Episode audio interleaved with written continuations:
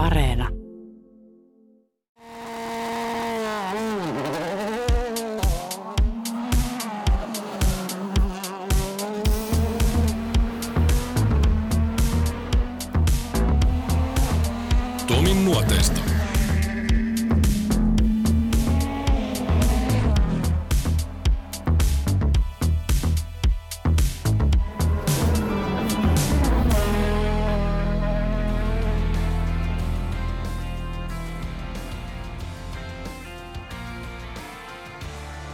Timo Pulkkinen, Pulkkisen Timppa.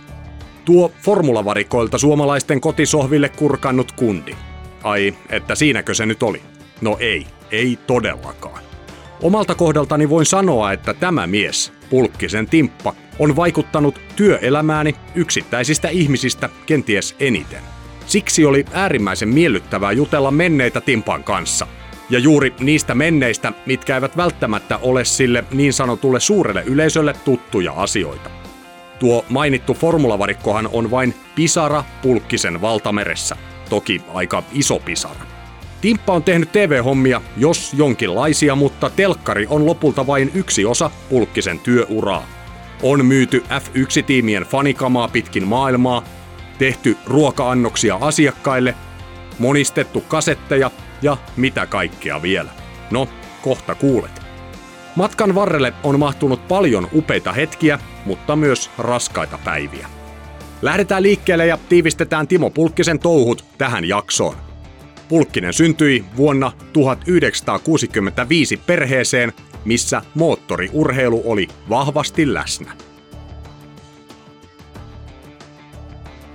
Kyllä se varmaan aika äh, nuorena lähti jo liikkeelle siinä mielessä, että, että tota, Faija kun istui siellä ralleissa kyydissä ja, ja sitten tota, raahas niitä erilaisia ralliukkoja meille, meille kotiin yöksi, kun se ajoi jonkun pohjoissuomalaisten kanssa, niin ne kun tuli Helsinkiin hankiralliin, niin siellä meidän sohvallahan ne nukkuu, että kyllä se aika vahvasti oli läsnä se motorsportti niin kuin kotona koko ajan, että en mä tiedä lähtikö se siitä, että se on mun juttu, mutta kyllä se sanotaan, että ehkä joku, kun mä olin joku 14-15, silloin kun mä niitä valokuvia otin paljon ja muuta, niin tota, silloin mä kyllä ajattelin, että kyllä, kyllä tämä on varmaan se mun duuni. Meillä oli kuitenkin ö, niitä vähän niin kuin ralliautoja oli sitten jo jossain vaiheessa kotipihalla, kun Faija oli tuolla vihuriyhtymässä duunissa ja, ja pyöritti sitä Impin kilpatalliin, niin meillä oli niitä, meillä oli niitä härmähäjyjä siinä, ei niinkään kilpureita, että niillä, niillä oli myös sellainen tota, niin kuin Fajan tämmöinen promoauto, joka oli samoissa väreissä, mutta oli ihan vakioimpi. Että, mutta et kuitenkin, että meillä oli sitä kilpatoimintaa siinä niin kuin kotipihalla ja kotioloissakin niin kuin aika paljon. Sä sait aika ylpeänä siinä sitten frendeille. Mä tiedän nimittäin pikkujätkänä, kun on tommonen yhteys ja sitten kaverit kun kyttää siinä, niin sit se tekee vähän ylpeäksi siinä, että hei, kato vähän mitä mun faija tuo tähän. Että tässä on vähän kilpureita ja on vähän kilpa ja sitten mun faija on vähän kartturinakin. Niin siinä on aika makea fiilis pienellä pojalla, jos puhutaan semmoisesta vajaa kymppivuotiaasta. No kyllä se nimenomaan oli just silloin, kun ne härmänhäjyn impit oli siinä, olihan ne räyhäkkään näköisiä ja, ja, ja, ja ehkä kuitenkin ne sillä tavalla miellettiin niin kuin ralliautoiksi senkin takia, että, että, tota, että, että ne oli kuitenkin, niissä oli joku semmoinen logiikka. Se oli varmaan, niin kuin, ei se nyt ollut ensimmäisiä sellaisia, mutta jos nyt ajattelee noita tehdasautoja tai tiimejä siihen aikaan jotain, olihan tietysti 70-luvulla Volvolla oli autot, oli, oli tietyissä väreissä ja, ja, ja että kyllähän ne oli niin kuin tiimiautoja, mutta niin oli ne impitkin, että, että kyllähän ne niin kuin näytti siltä, että ne on niin kuin ralliautoja. Niin. Ja ainahan se oli ralliauto silloin, kun siinä oli tarra. Niin. Niillä tarroilla oli iso, iso merkitys silloin ja oli tietysti pikkupoikana tarroilla ylipäätänsäkin iso merkitys. Keräilikö niitä? Keräilin, keräilin tarroja ja on mulla osa jäljelläkin. Älä. Ihan mit, mitä en ole liimaillut mihinkään, niin, niin ihan jotain 70-luvunkin tarroja, niin, niin kyllä niitä löytyy muistojen laatikosta. Toi on muuten aika hauska juttu. Mulla, mä keräsin tietysti kans tarroja, niin kuin voit hyvin kuvitella, mutta mä oon heittänyt kaikki veke. Ja sitten jossain vaiheessa tulee se, että ne ei merkkaa mitään. Mutta siinä kohtaa, kun joku tulisi tuohon viereen, joku fiksumpi sanoisi, että hei, nyt älä tee tota virhettä, että älä heitä veke noita 70-luvun juttuja. Koska noi on sitten joskus, kun sä täytät 50, niin ne on tosi makeita hommia. Sulla on ollut se viisaus, mulla ei. Joo, kyllä mulla aika paljon on niin kuin tallessa. En mä nyt voi sanoa, että mä olisin mitään sellaista heittänyt pois, mikä, mikä, mikä mua jälkikäteen niin kuin harmittaisi, että miksi ne tuli heitettyä pois. Et eikä se mitään isoja määriä. Ei mulla niin kuin muuttolaatikko kaupalaista tavaraa on jossain varastossa, mutta että, että jokunen laatikko ja sieltä aina löytyy jotain. Kyllä mä aina silloin tällöin käyn noin muistojen laatikot läpi ja katson, että mitä, mitä niissä on, mutta että tota, tietysti se olisi kiva, jos niin kuin, vaikka voisi omien lasten kanssa käydä, mutta niitä ei kyllä kiinnosta pätkän vertaa mun muistojen laatikot, että, että kyllä se vähän, vähän silleen menee, että tota, kyllä ne joutuu ihan itse katselemaan niitä muistojen laatikoita pystyisikö se kertoa, kun sä kaivat sieltä jotain tarroja tai jotain tämmöisiä juttuja, niin pystyisikö sä tavallaan jokaiseen yhdistää jonkun tarinan tai jonkun muiston? Kyllä en mä nyt varmaan jokaiseen pysty, mutta, mutta kyllähän tota, tietysti siellä on aika paljon, paljon Faija teki paljon tuolle tupakkayhtiölle, tupakkayhtiölle töitä silloin aikanaan, niin tota, niillähän oli varsin merkittävää tämä tarra-valmistus myöskin oli, oli eri formularatoja, omat tarrat jokaiselle radalle ja kyllä mulla ne kaikki on tallessa ja kuskeille, ketkä kuulu tiimiin, Alenit ja muut, mulla on nimmareilla niitä tarroja ja et, et, kyllä mä nyt varmaan niin kuin, on niissä, niissä jonkinlainen tarina, mutta et ehkä mä nyt en ihan yksittäistä tarinaa pysty kertoa. Toi on muuten hävinnyt toi homma kokonaan, toi tarrajuttu. Ennenhän Jyväskylän suurajoissa, kun nuottihomma oli, niin tärkeintä oli sen nuot, nuotinteon lisäksi, että kuskeilla oli tarrat mukana, koska niitä piti jakaa. Niitä kysy kaikki pikkujätket kysy, että onko tarroja. Mutta nyt jos sä menet tänä päivänä kysyä, niin mä väitän, että mulla ei ainakaan koskaan ole kilpurissa ollut mukana tarroja, mitä voisi jakaa. Niin, kyllä se varmaan on, että kyllä se, niin nämä ajat vaan muuttuu, että, tota, että ny, nykynuoriso ei ehkä ihan samalla tavalla keräile tarroja, ne, niillä on ihan muut intressit, mutta tota, silloin ei ollut taas mä, niin kuin vastavuoroisesti ei ollut tällaisia intressejä tai tämmöisiä mahdollisuuksia, mitä nyt on, että, tai mitä nykyään tehdään, että silloin, silloin taas se hauskuus tuli jostain muualta. Oliko sulla joku unelma siinä kohtaa, kun sä kattelit jotain ralliautoja, niin haaveiliko siitä, että sais ajopuvun vetää päälle ja sitten päästä ralliin mukaan itse kilpailijana vai, vai mikä sulla ne ensimmäiset muistot siitä? Jo, jo sä puhuit siitä, että sitten myöhemmin sulla tuli tämä kiinnostus siihen ja intressi, mutta joku tämmöinen yleensä on unelmia ihmisillä ja pienillä pojilla, niin mikä se unelma siinä autourheilun saralla sulla oli vai onko se semmoinen tämmöinen samanlainen sähläri, että ne unelmat on pirstoutunut eri paikkoihin, että mikään yhteen asiaan ei pysty keskittyä?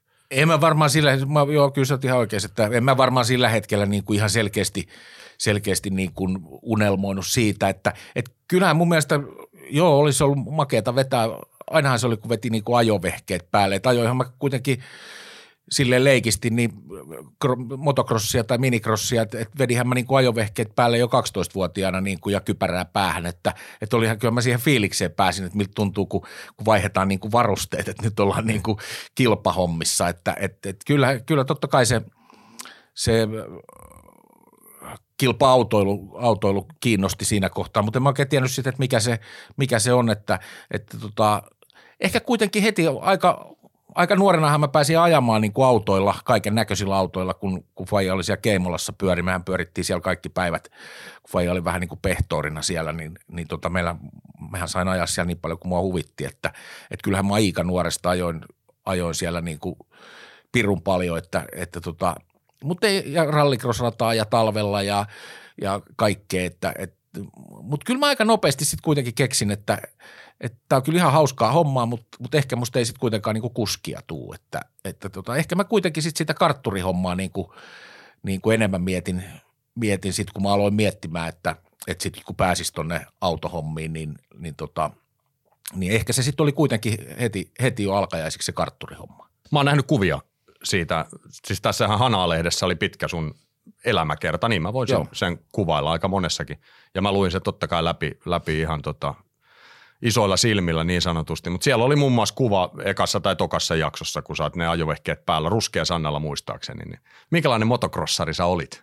En mä mikään kauhean hyvä ollut, jos ihan totta puhutaan, mutta tota, äh, ehkä, ehkä silloin, silloinkin mä jo huomasin varmaan sen, että – että sen takia musta ei niin kuin sillä tavalla ole kuskiksi, että, että en mä ihan niin rohkea ollut kyllä kuin, kuin muut, että kyllä mä niin kuin olin se, joka ehkä ensimmäisenä kuitenkin ottaa pois ennemmin kuin, kuin kaatuilee, mutta en mä sitten kyllä paljon kaatuillutkaan, mutta en mä sitten kyllä niin kuin oikein hirveän kovaakaan mennyt aina välillä, että tota, mutta enhän mä nyt monta jotain, jotain minicrossikisoja muutaman taisin ajaa, mutta tota, nekin oli vähän sitten sellaisia, meillä oli ongelma sen pyörän kanssa, kun, kun kun ei sitten Faija sitä osannut huoltaa, että, että jos siihen aikaan olisi ollut jotain tiimipaikkoja, mitä olisi voinut ostaa, niin tota, olisi varmaan kannattanut ostaa jo, joltain se huoltopalvelu, kun, kun niitä mäntiä kun alkoi menee siinä, tai niitähän meni niin kuin yksi per päivä suunnilleen, kun se oli niin älytön se moottori, niin, tota, niin eihän meidän Fajalla niin kädet riittänyt taas sit siihen, että sitä konetta saisit koko ajan olla raahaamassa jonnekin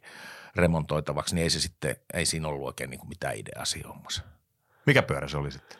No mulla oli sitten silloin se, millä mä niinku kilpaa ajoin, niin se oli tuommoinen piikin jammurungo, se oli 50 Sassin kone ja se kiersi sen 18 000, niin se on niinku aika selvää, että, että se ei niinku hirveän kauaa kestä, kun sitä vinguttaa se, sitä 18 000, niin, tota, niin se vähän, se kariutui niinku sit siihen se, se crossihomma, että, että tota, sitten mä niinku ajelin, ajoin silloin 16-vuotiaana, tai yritin ajaa prätkäkortin, mutta en mä koskaan sitten päässyt insistä läpi, mä pari kertaa kävin, mutta, mutta mulla oli niin paljon sitä crossitaustaa sitten kuitenkin siinä, että, että tota, mä siirsin sen suoraan tuonne tieliikenteeseen, niin tota, ei se sitten, ei se sitten oikein toiminut, mutta että ajoin mä nyt muutaman kesän, kesän sitten sillä tota, siviililiikenteessä prät, tai siviilissä prätkää, mutta tota, ei, ei mulle sitten jäänyt kyllä prätkistä mitään sellaista, että ei, ei tullut, ei ole jäänyt – Skotteri oli tuossa yhdessä vaiheessa, se oli ihan kiva muutama kesän ajeli skotterilla duuniin.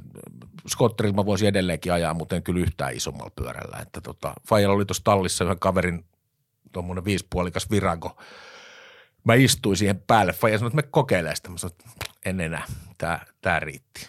Että kyllä mä oon niinku prätkät ajanut, että, että tota, ei, mua, ei mua kiinnosta yhtään enää. Siihen aikaan, kun sä olit junnu, ja sä oot tässä maininnut monta kertaa, että Fajas touhus aika paljon. Se touhus Keimolassa ja se touhus sun prätkähommi, että se oli hirveän aktiivinen. Pikkuveljensä Tomi sitten taas suuntasi tämän kaiken energian jalkapalloon, jossa hän oli äärimmäisen lahjakas ja olisi varmaan edennyt huippuammattilaiseksi asti ilman näitä polviongelmia, mitä Tompalla oli, mutta, mutta Fajas oli siinä koko ajan taustalla. Ja nyt kun me mietitään tätä isän roolia – noin yleisesti, miten hänet tunnetaan, eli Jorma Pulkkinen, joka oli tohon aikaan yksi Suomen tunnetuimmista ihmisistä. Miten se heijastui sun lapsuuteen ja näihin touhuihin, koska sun isäs oli kuitenkin sellainen, jota varmaan kaikki tuli vähän tuijotteli ja tuli vähän juttelemaan. Ja mi- miten, se, miten se heijastui tuohon arkielämään ja näihin touhuihin? Oliko se raskasta vai oliko se helpottavaa vai oliko se jotain hyötyä tai mitä sä näit sen? No en mä tiedä, siitä on ainakaan mitään hirveästi hyötyä ollut, eikä se oikeastaan ollut raskastakaan. Se, se kuitenkin loppujen lopuksi se Fajan niin se TV, TV-ura ja se kaikki, niin mä olin sitten kuitenkin jo vähän vanhempi kuin se, siinä kohtaa, kun se alkoi olla niin, että, että kaikki sen tunsi. Että kyllähän se tietysti, kun mä olin reissuissa mukana tuolla kisoissa, niin, niin kyllähän se tietysti, jos asuttiin hotellissa, niin kyllä siinä niin kuin jono oli siinä hotellin ravintolan pöydän edessä niin kuin nimmareita pyytämään, mutta ei se nyt – eikä, eikä siinä oikeastaan niin kuin Fajan suhteilla tai millään, ei niilläkään ollut oikeastaan niin kuin sillä mitään merkitystä. Jotain, jotain asioita jotain, jotain asioita oli ehkä niin kuin hyödyllisiä, mutta en mä oikeastaan niin kuin haittoja sieltä hirveästi löydä. Et en, mä, en mä koskaan kokenut, että, että se olisi, ei se nyt kuitenkaan ehkä sitten, ei se nyt ehkä sitten kuitenkaan ollut sellainen megatähti kuin, kuin voisi ajatella, mutta, mutta varmaan joillakin, joillain paikkakunnilla ja silloin kun yksinään reissasi kävin noita tavaratalokeikkoja ja muita, niin olihan se sitten varmaan tuolla, tuolla maakunnissa, niin olihan se aika kova megatähti. Sitten siellä, siellä kyllä kieltämättä miljoona katsojaa joka viikko, niin ei se nyt väistämättähän se on niin kuin, niin kuin kova juttu, mutta, mutta ei se niin kuin, en mä usko, että se mun ja Tompa elämään vaikutti oikeastaan millään tavalla.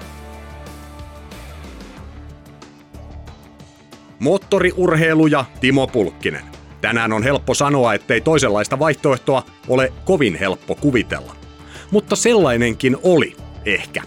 Timppa on aina ollut kelpo ruoanlaittaja, ja se puoli olisi saattanut viedä miehen mennessään.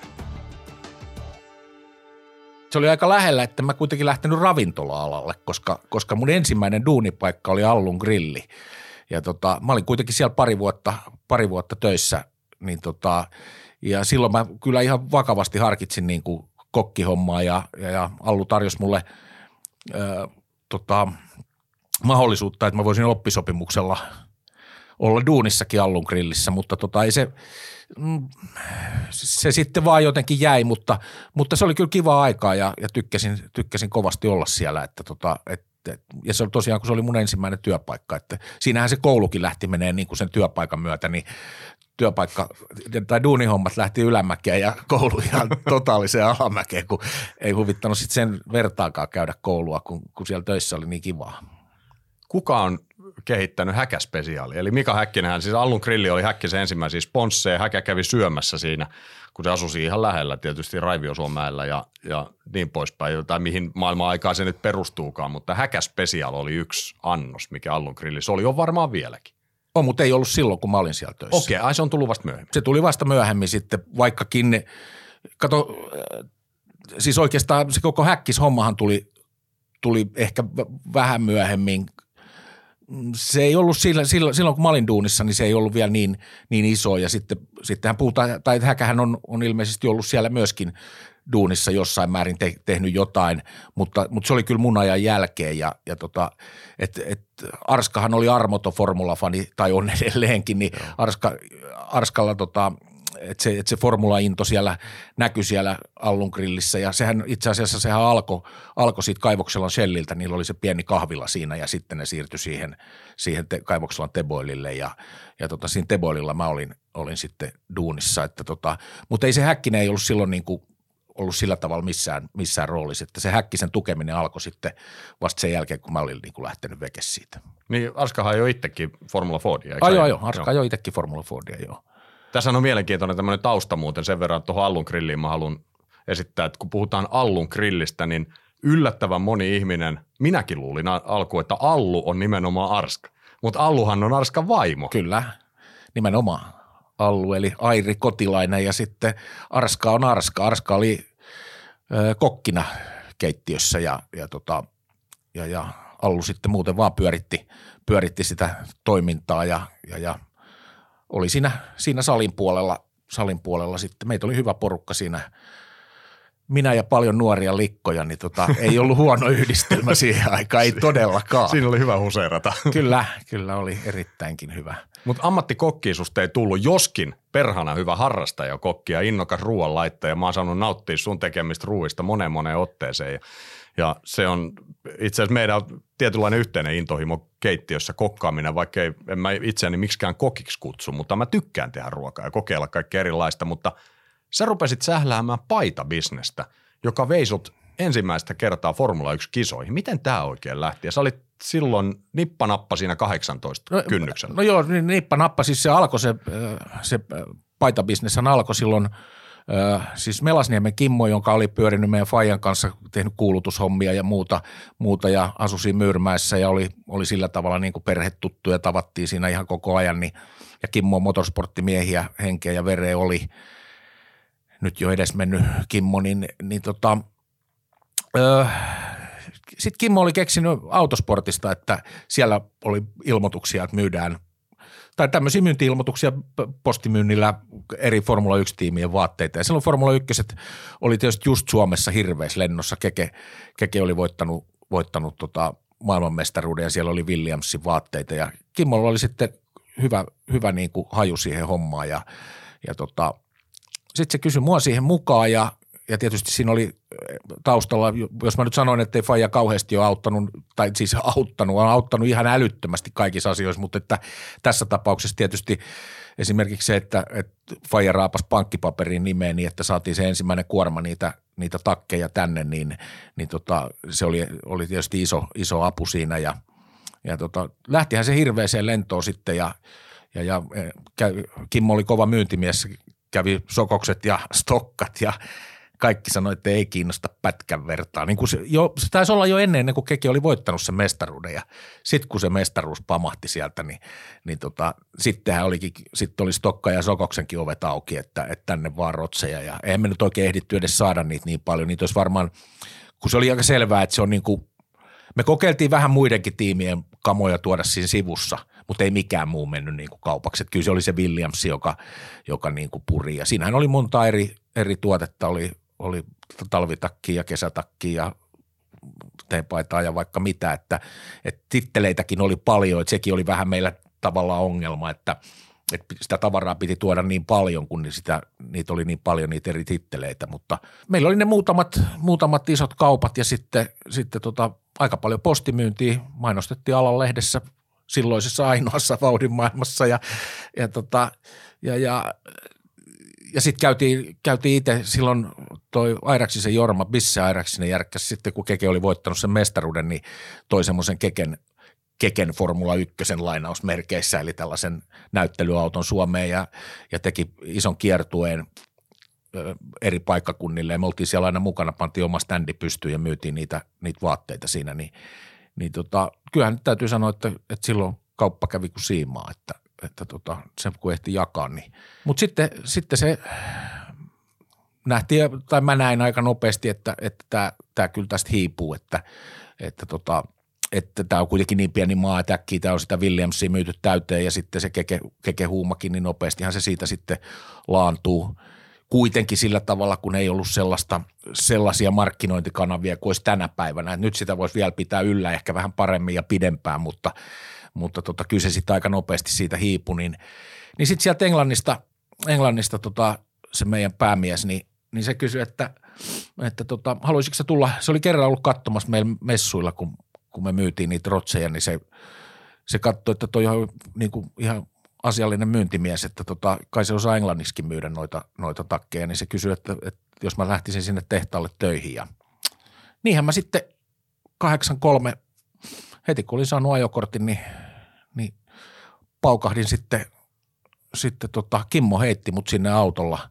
Mentiin tuosta Ruotsin läpi Göteborgiin ja siitä la, lautalla Felix Tauiin ja sitten, sitten, tota, sitten mä jäin sinne – Wolverhamptoniin siihen Birminghamin kupeeseen ja, ja tota, no sieltä sitten, mä olin siellä tehtaalla duunissa ja proderasin siellä niitä takkeja ja intialaisten likkojen kanssa ja, ja, tota, ja, ja vähän katsoin niiden perää siellä tehtaalla ja se Trevori luotti kuitenkin niin kuin muuhun, että, että kato vähän, ettei ne pidä liikaa teetaukoja ja, ja tämmöistä. Niin tota, ja sitten lähdettiin kiertää, kiertää kisoja. Meillähän oli niin kuin yksinmyyntioikeus tai Trevorilla yksinmyyntioikeus niissä – formulakisoissa. Meillä oli monta ständiä, joku 5-6 ständiä ainakin ympäri siellä yleisöalueita, että tota, eikä siellä niin paljon mitään muuta myyty siihen aikaan, että, että tota, paitsi ruokaa, mutta että ei ollut, ei ollut niin sellaista myyntitoimintaa kuin ehkä tänä päivänä noilla yleisöalueilla on. Että, että tota, niin siinä me pantiin ständejä pystyyn sitten aina ja, ja, ja mä olin silloin, no mä olin 83, 83 eka kerran, tai eka kisa taisi olla toi äh, Brands Hatch, joka jäi, joka jäi sitten viimeiseksi kerraksi, kun Brands Hatch on ikinä ajettu Formula 1 ja se ei ollut Formula 1 MM-osakilpailu, vaan se oli kansallinen F1-kisa, jonka Keke voitti. Niin siellä, siellä me oltiin myymässä, myymässä, mä olin eka kerran myymässä ja sitten mä kävin en mä nyt sitä järjestystä muista, mutta kävin sitten kuitenkin Montrealissa, Detroitissa, Itävallassa, Belgiassa, Spaassa, äh, Silverstoneissa – kyllä mä siinä aika monta kisaa, kisaa kävin. Että nehän oli, ne oli kovia reissuja aika myöhään illalla, pidettiin standeja auki ja aika aikaisin aamulla avattiin, mutta kyllä silloinkin sielläkin kauppa kävi. Mä muistan, kun Montrealissa myytiin John Player Specialin semmoista mustaa teepaitaa, missä oli pieni JPS-logo, niin ekana päivänä myytiin äh, Taalan kappale niitä. Meillä oli tuhat niitä mukana – niin ne meni ekana päivänä ne kaikki. Ja sitten mun hotellihuoneen sängyllä oli noin about tuhat kappaletta dollarin seteleitä illalla, kun alettiin laskea niitä. Niin, niin tota, kyllä siinä oli kaiken näköistä ja sitten sitten tämä ei ollut mikään ihan maailman rehellisin kaveri, tämä Trevori, niin, tota, niin, niin mä sitten kuskailin sitä rahaakin sieltä silleen niin kuin lentolaukullisen Montrealistakin Lontooseen ja – eihän siinä se raha, rahahan oli ihan, eihän se ollut mitään, mitään sillä tavalla pimeätä rahaa, mutta, että, mutta ei siitä nyt kauheasti sitten varmaan Englantiin verojakaan maksettu. että, että tota, ja sitten Trevori myöhemmin, kun mä olin lähtenyt pois sieltä jo, niin teki sitten semmoisen Englannin isoimman huume, huumekeikauksen, että, että tota, oli tuomassa purjeveneellä Portugalista semmoista 3,2 miljoonaa punna huumelastia, kun jäi kiinni, niin tota, hyvä, että en ollut enää silloin siellä duunissa. Niin. Ja tietysti kyllä jälkikäteen mä ajoin äh, firman pakettiautoakin tai tuommoista pikkukuorma-autoa, mikä oli täys, täys takkeja, niin ajoin, ajoin Englannista Belgiaa ja Belgiasta takaisin. Ja en mä, en mä voi ihan varma olla, että mitä kaikkea mulla on muuta ollut kyydissä kuin niitä takkeja, koska, koska äijä oli kuitenkin sitten tommonen, mutta että, että tota, muuten ihan mukava kaveri ja, ja ei siinä mitään, mutta että ja Bernie Ecclestonein ihan henkiystävä ja oli, oli aikanaan oli tämän kuljettajayhdistyksen sihteeri. Ai. Eli äh, oli niin aika isosti tunsi kaikki kuskit, tunsi kaikki tiimipäälliköt ja, ja oli sillä kun kalavedessä ui siellä formulavarikolla, että, että se oli sillä tavalla kova, kova jätkä ja, ja oli silloin, kun Etelä-Afrikassa oli tämä kuskit jäi, jätti ajamatta, niin se oli siinä välimiehenä ja jengaili sitä, että kyllähän se niin kuin kova, kova ukkohan se oli, mutta, mutta tota, ei nyt ihan sitten kaikkein rehellisiä. Tietysti se huumehomma siinä nyt oli, oli niin kuin se kaikkein inhottavin. Että vielä mä jotkut taloussotkut hyväksyn, mutta en huumehommia. Joo, ei ne on aika rajuja kieltämättä. Mutta Bernie Ecclestonein sä mainitsit tuossa, niin eikö se ole näin, että sä oot tehnyt Burnille rotsin? Joo, tein, tein, tein. Siis Burnille, Burnille tehtiin siis, tai Brabhamille, Brabhamin vaatteet oli myynnissä, Berniehän omisti silloin Brabhamia, eikä, eikä ollut tota, eikä ollut siis pyörittämässä sarjaa silloin, vaan, vaan oli niin kuin, oli vaan Brabhamin päällikkö ja, ja tota, Brabhamin vaatteet oli myynnissä, mutta sen myyntioikeuden Trevori oli saanut, niin kuin varmaan monelta muultakin tiimiltä oikeastaan sen nimenkäyttöoikeuden, varmaan ehkä kaikilta, niin sillä, että tehtiin sille tiimille ne vaatteet myöskin. Että, et, ja ne ei sitten maksanut taas mitään. Niin, niin sitten Bernie halusi semmoisen nahkarotsin, missä on se Brabhamin logo ja se oli semmoinen iso, tai semmoinen lohikärme, sininen vaalean, semmoinen turkoosin sininen lohikärme ja sitten siinä luki isolla Brabham ja siinä oli 58 000 tikkiä siinä, siinä tota, merkissä ja se piti tikkaa sinne nahkarotsi selkään. Ja kun se on tuommoista pehmeitä se nahka, niin, niin tota, niin mä varmaan viisi palaa ainakin tein, kun ne tehtiin siis, ei niin, rotsit, ensin tehtiin, leikattiin palat ja se proderattiin ne palat. Ja sitten mä vein ne palat kaikki yhteen intialaiseen ompelimoon, joka sitten kasas ne rotsit että ne, ne oli niin kuin, se oli tämmöinen kaksi vaiheen, että ei niitä rotseja valmiina proderattu. Ja tietysti hiha on aika vaikea proderata muutenkin, niin kuin, jos, se on, jos se on kokonainen, niin, niin tota, niin, niin kyllä mä joku viisi niitä selkäpaloja varmaan tein ennen kuin se, ennen kuin se sitten, ne koneet oli vähän sellaisia, että koko ajan jäi joku lanka jumiin, mutta tota, mutta kyllä sitten sit tuli ihan hienoja ja sitten sitten tota, Trevori sanoi jossain kisassa, kun oltiin, niin o, o, mä olin kanssa siinä, niin sitten se sanoi Burnille, Burnille, että tässä on muuten se kaveri, joka proderannut on sun takin selän. Niin sitten Bernie vaan sanoi, että hienoa, hienoa duunia. Et se oli mun ensikosketus Bernie Ecclestoneen. Josta tuli sitten aika kova kaveri Formula 1. Tuli aika kova kaveri kyllä joo. Että. Millä tavalla toi aika muuten avarsi sun maailman käsitystä ja, ja ylipäätään kaikkea itsenäistymistä ja muuta. Sä oot aina ollut siis, mä tiedän, todella touhukas ja itsenäinen kaveri, mutta silloin kun nuorena poikana kuitenkin puhutaan aika nuoresta kundista, kun on just täysikäinen, niin monihan kuvittelee olevansa siinä kohtaa täysaikuinen, mutta kyllä aika moni on myöskin aika lailla keskenkasvuinen. No joo, ja kyllähän se tietenkin se, kyllähän se englanti, kun siellä niin kuin yksin asui aika ummikkona sinne meni, että kun se koulukin oli jäänyt vähän kesken, niin, niin, tota, niin ei se toi englannin kielellä, että Lonto vähän huonosti siinä taipu, mutta kyllä se sitten alkoi siinä aika nopeasti taipumaan vähän paremmin, kun oli, oli, oli pakko ja, ja tota, Joo, kyllähän se niin kuin avarsihan se paljon ja, ja, ja kuitenkin itse joutui huolehtimaan siellä. Mä asuin niin kuin alivuokralaisena, mutta en mä sieltä saanut ruokaa eikä, eikä muuta, että itse mä jouduin kaikki ruokani ja muut hommaamaan, että, että kyllähän se tietysti, tietysti aika paljon, paljon avarsi, että, mutta Wolverhampton oli pieni kaupunki, että siellä oli ihan kiva olla ja, ja tota, aika äkkiä yllättävää äkkiä sain sieltä niin kuin tuttujakin, tuttujakin niin kuin siitä ympäristöstä, että, että oli jotain kavereita, kenen kanssa käy pubissa. Se, sehän oli aika makea juttu. Se oli kuitenkin 18 just ikää. Et en, mä, eihän mä ehtinyt, kato, en mä ehtinyt Suomessa niin tähän ravintolakulttuuriin 18-vuotiaana tutustua ollenkaan, koska mä olin, mä olin vissiin ehtinyt olla 18 niin kuin viikon verran, kun mä lähdin sinne Englantiin, että, että, tota, että siinä mielessä niin se pubihommat ja kaikki. Olihan mä toki ollut, ollut lomamatkoilla Englannissa, että kyllä mä nyt tiesin, mikä, mikä Englanti on. Ja kyllä mä tykkäsin siitä heti, heti niin kuin alkajaisiksi, eikä mulla Englantiin vastaan ole nytkään mitään, vaikka, vaikka mä oon samaa mieltä niistä kaikista puutteista, että,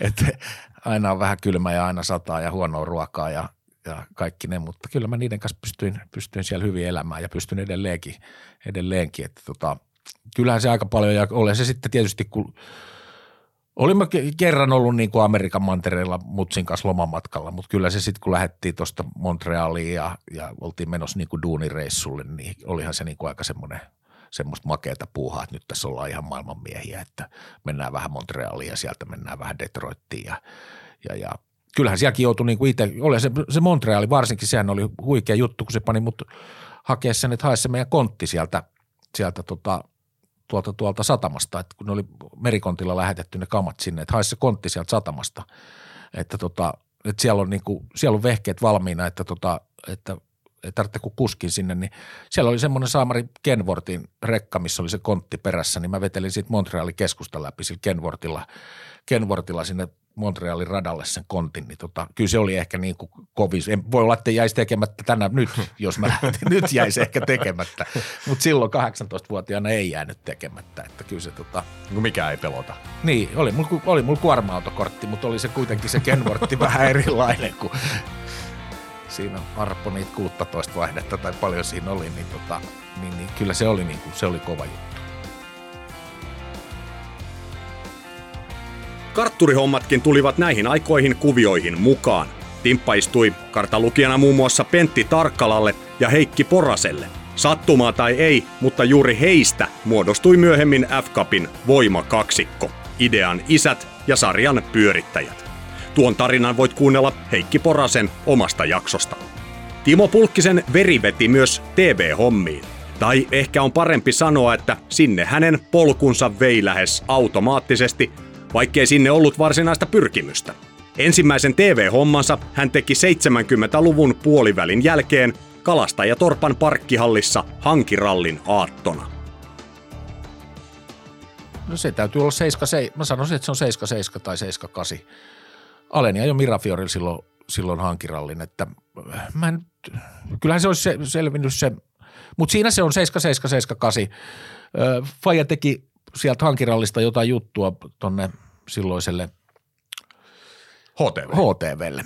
Ja tota, Eli Helsinki Televisio, Helsinki Televisio, joo, ja sitten se oli, se oli tota, samanaikaisesti se HTV-lähetys, se oli vähän tämmöinen niin kuin Kalastajatorpalla oli kova meininki hankirallin aikaa, niin se oli tämmöinen sisäinen kaapeli-TV, että et, et myöskin niin kuin pystyi seuraamaan rallia.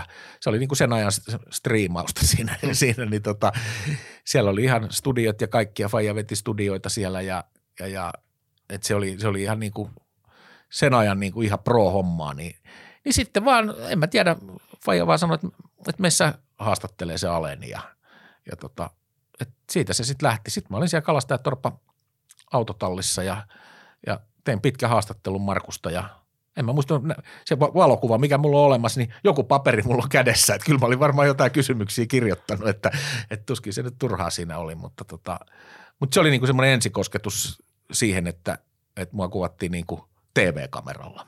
Syttyykö sulla palo siihen hommaan? Tietysti sä olit seurannut koko ajan Fajastouhuja, niin oliko sulla sitten se pieni liekki tuonne TV-puolelle ei, vai? En mä usko, että mulla siinä kohtaa oli Ai. minkäänlaista liekkiä. Ei, ei.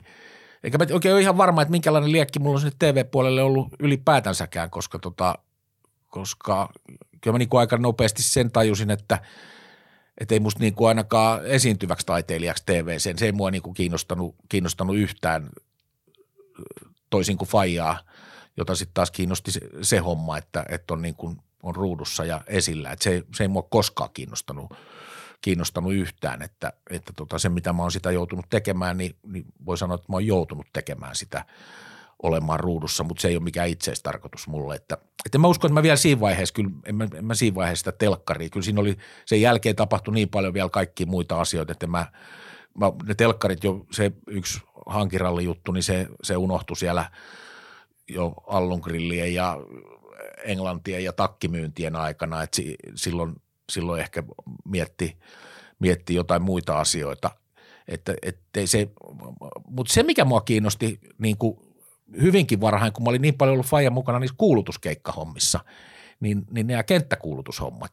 Että se oli varmaan se, niin kuin se ensimmäinen, että sitä mä ajattelin, että sitä mä voin tehdä, tehdä niin kuin, että se on tosi, tosi mukavaa puuhaa ja niinhän se olikin ja niin kuin itsekin tiedät, että sehän on ihan, se on ihan huippuhommaa, kun se on vähän kuin suoraan lähetystä tekisi, mutta että on missään naamakuvassa, mutta koko ajanhan se on suora lähetys, että, että tota, jokainen sana, kun on tullut suusta ulos, niin takaisin ei saa, että, että tota, se, se, oli varmaan se, koska mä olin kuitenkin, mä olin sitten joku 16, kun mä olin eka kerran kuulutin yksin, yksin niin, että mulla oli kaveri kuskina ja mä olin jossain, nyt edelleenkään, mä sanoisin, että se oli jossain Nurmijärvellä, mutta – mutta joku jokkiskisa jossain Montulla, niin, niin tota, kuulutin sen ja, ja sitten kyllähän mä sit, sitä kuulutushommaahan mä sitten, no varsinkin sitten sen jälkeen, kun mä tulin sieltä Englannista takaisin, niin, niin tota, olihan mä sitten videoalan töissä kyllä, mutta, tota, mutta kävin joka viikonloppu kyllä kuuluttamassa, että, että tota, kyllähän se oli, niinku, se oli niinku perusta sille, että, että tota, ostin ensimmäisen asuntoni, niin kyllä mä ihan kuuluttamalla sen, sen ostin niillä makkarakassasta nostetuilla palkkioilla, koska se oli aina se, se palkki oli sit se, että, että sen saa suoraan sieltä makkarakassasta. Niin. Sä mainitsitkin tuossa tuon videohomma. Niin se lähti tulee sitten, ja jos mä oon oikein ymmärtänyt, niin tämä videopuoli starttasi sulta sillä tavalla, että Matti Lammi, joka muistetaan pitkän linjan TV persoonana ja videopersoonana ja kuitenkin ylipäätään mediasta, niin Matti Lammi oli, kenes kartturina Matti Lammi oli ja jotenkin sitä kautta, vai miten tämä meni tämä juttu? Val, no se oli, olihan Matti ollut vaikka kenen kartturina, se oli Saabissa. Ei, mutta tässä tapauksessa, joo. joo. Valtaharjun Naken kanssa tuolla Just. Jyväskylässä sillä puna, semmoisella punaisella lanssialla, eli oliko se Markun harjoitusauto tai joku, Kyllä. jonka ne sitten sai niin kuin, tai yleensä Lanssian treeniauto, niin, niin tota, se oli Naken kyydissä ja sitten, sitten tota, Matin tunsin toki hyvin oltiin oltu niin kuin paljon, Fajakin teki radiohommia Mattihan teki Ylelle, Ylelle urheilua ja, ja tota, oltiin paljon oltu tekemisissä ja oltiin yhdessä oltu kisoissa ja, ja, ja se oli tekemässä radiojuttuja ja Faija oli kuuluttamassa, että, että Matti oli hyvinkin tuttu kaveri ja, ja tota, sitten vaan Matti sanoi, että hän on perustanut semmoisen aika ison ja koko ajan kasvavan videopajan, että, tota, että haluaisiko tulla duuniin sinne, että, että siellä olisi tuommoista kasetin monistushommaa ja en mä oikein tiennyt mitä, tai no joo, oli, mä nyt, niin kuin, niin kuin, meillä oli kotona kuitenkin aika, aika ensimmäisenä oli varmaan niin kuin, kun videolaitteet tuli, niin kyllä mä niin kuin tiesin esimerkiksi, että miten kasetteja kopioidaan niin kuin no, koneelta toiselle ja silleen, mutta tota, mutta menin sitten sinne, sinne niin kuin ihan koko päivä toimiseksi ja, tota, ja, ja siinähän olikin sitten, siinä oli sitten kaiken näköistä, sehän kasvoi siinä – siinä oltiin tuolla Olarissa ja, ja, ja siitä Olarin kerrostaloja alakerroista, niin pikkuhiljaa erilaisia liikehuoneistoja. Et siinä meillä oli niin kuin sitten se yksi osa Olaria, niin kaikki alakerrat oli, niin kuin, oli sitä Suomen kuvakasettituotantoa, että, että yhdessä paikkaa editoitiin ja yhdessä oli studio ja yhdessä oli toimisto ja porukkaa oli ja kovaa jengiä ostettiin Ylestä parhaat editoijat ja duuni ja Matti ei niin kuin silleen turhaa säästellyt missään, että kaikki, kaikki pistettiin peliin ja, ja tota, oli monistamot ja hyvät asiakkaat. Ei, niitä monistamoita, kasettimonistamoita ei ollut, ei varmaan kauhean monta, hyvä jos oli ennen, muita. Meillä oli sata, sata VHS-nauhuria ja, ja silloin alkoi just tulee nämä vuokravideot. Niin, tota, niin mähän monistin siellä yötä päivää niitä leffoja ja sitten pikkuhiljaa tein kaikkea, pulasin niiden videolaitteiden kanssa ja olin keikoilla. Olen olemme esimerkiksi kun Dingon live-konsertti tai tehtiin Dingon video, olimme siinäkin äänimiehenä niin kuin Tavastialla, että kyllä mä oon ihan lopputeksteissä nimenäkin siellä, että tota, että kyllä mä sitten tein niin vähän kaikkea. Ja siitä se niin kuin lähti se, että, että, mä, että mä tavallaan tulin niin kuin sisälle tähän, tähän niin kuin videomaailman toiselle puolelle, että, että tota, että kyllähän mä sitten niinku editoin jotain pikkujuttuja siellä ja, ja monistelin ja tein, va, tein vaikka mitä, että, että tota, sitten siinä vaan tuli toi, toi pakollinen armeija tuli siihen väliin, niin, niin tota, ja sitten sen jälkeen kun mä tulin sieltä pois, niin sitten se oli, se oli iso talo, mutta sitten se oli, jo, se oli jo niin iso, että se oli, oli sitten jo menossa niin kuin aika lujaa konkurssi, että, että tota, kun siellä oli äänipöydät oli sellaisia, että niitä ei ollut, siis koko maailmassa oli, oli Matti Lammilla ja Abballa oli sellainen pöytä, niin, tota, niin sillä tasolla oli niin kuin kalustot, että, että kaikki oli niin kuin maailman hienointa ja erikoisinta. Ja siihen aikaan kuitenkin kaikki tavara maksoi, että joku, joku keikkanauhuri, tuuman, tuumanen keikkanauhuri, niin se oli, se oli semmoinen puoli miljoonaa 700 000 markkaa – että kaikki, kaikki maksoi niin kuin ihan tähtitieteellisesti. Toki tietysti silloin oli isoja asiakkaitakin ja, ja homma rullas, mutta, mutta tota, sitten mä en enää en palannut sinne, sinne takaisin töihin, että, että se, se, meni sitten niin kuin siinä, siinä se homma loppu. Mutta, mutta sieltä sain kyllä hyvän opin tähän, tähän ja oli, oli kyllä parhaat opettajatkin, että oli kyllä kovat editoijat ja, ja, ja tosi, tosi kovia tyyppejä ja, ja, ja tosi ammattilaisia kaikki, että, että sinne ei kyllä, mä olin varmaan niin kuin kaikkein eniten harrastelija, tai olinkin kaikkein eniten harrastelija, että kaikki muut oli, oli niin kuin alan miehiä, että ne oli ollut, ollut, oli ollut leffahommissa ja oli tehnyt vaikka mitä, että, että siellä ei ollut kyllä kuin ihan parasta, parasta kaartia duunissa. Menit sä sitten Möllelle töihin, eli Fredrik Donnerille, joka pyöritti videostailia. Missä vaiheessa se tuli sitten se homma? No sehän tuli sitten kyllä siinä, mä olin jotain tehnyt niille, mä tein silloin sen, sen Suomen kuvakasettituotannon aikaan.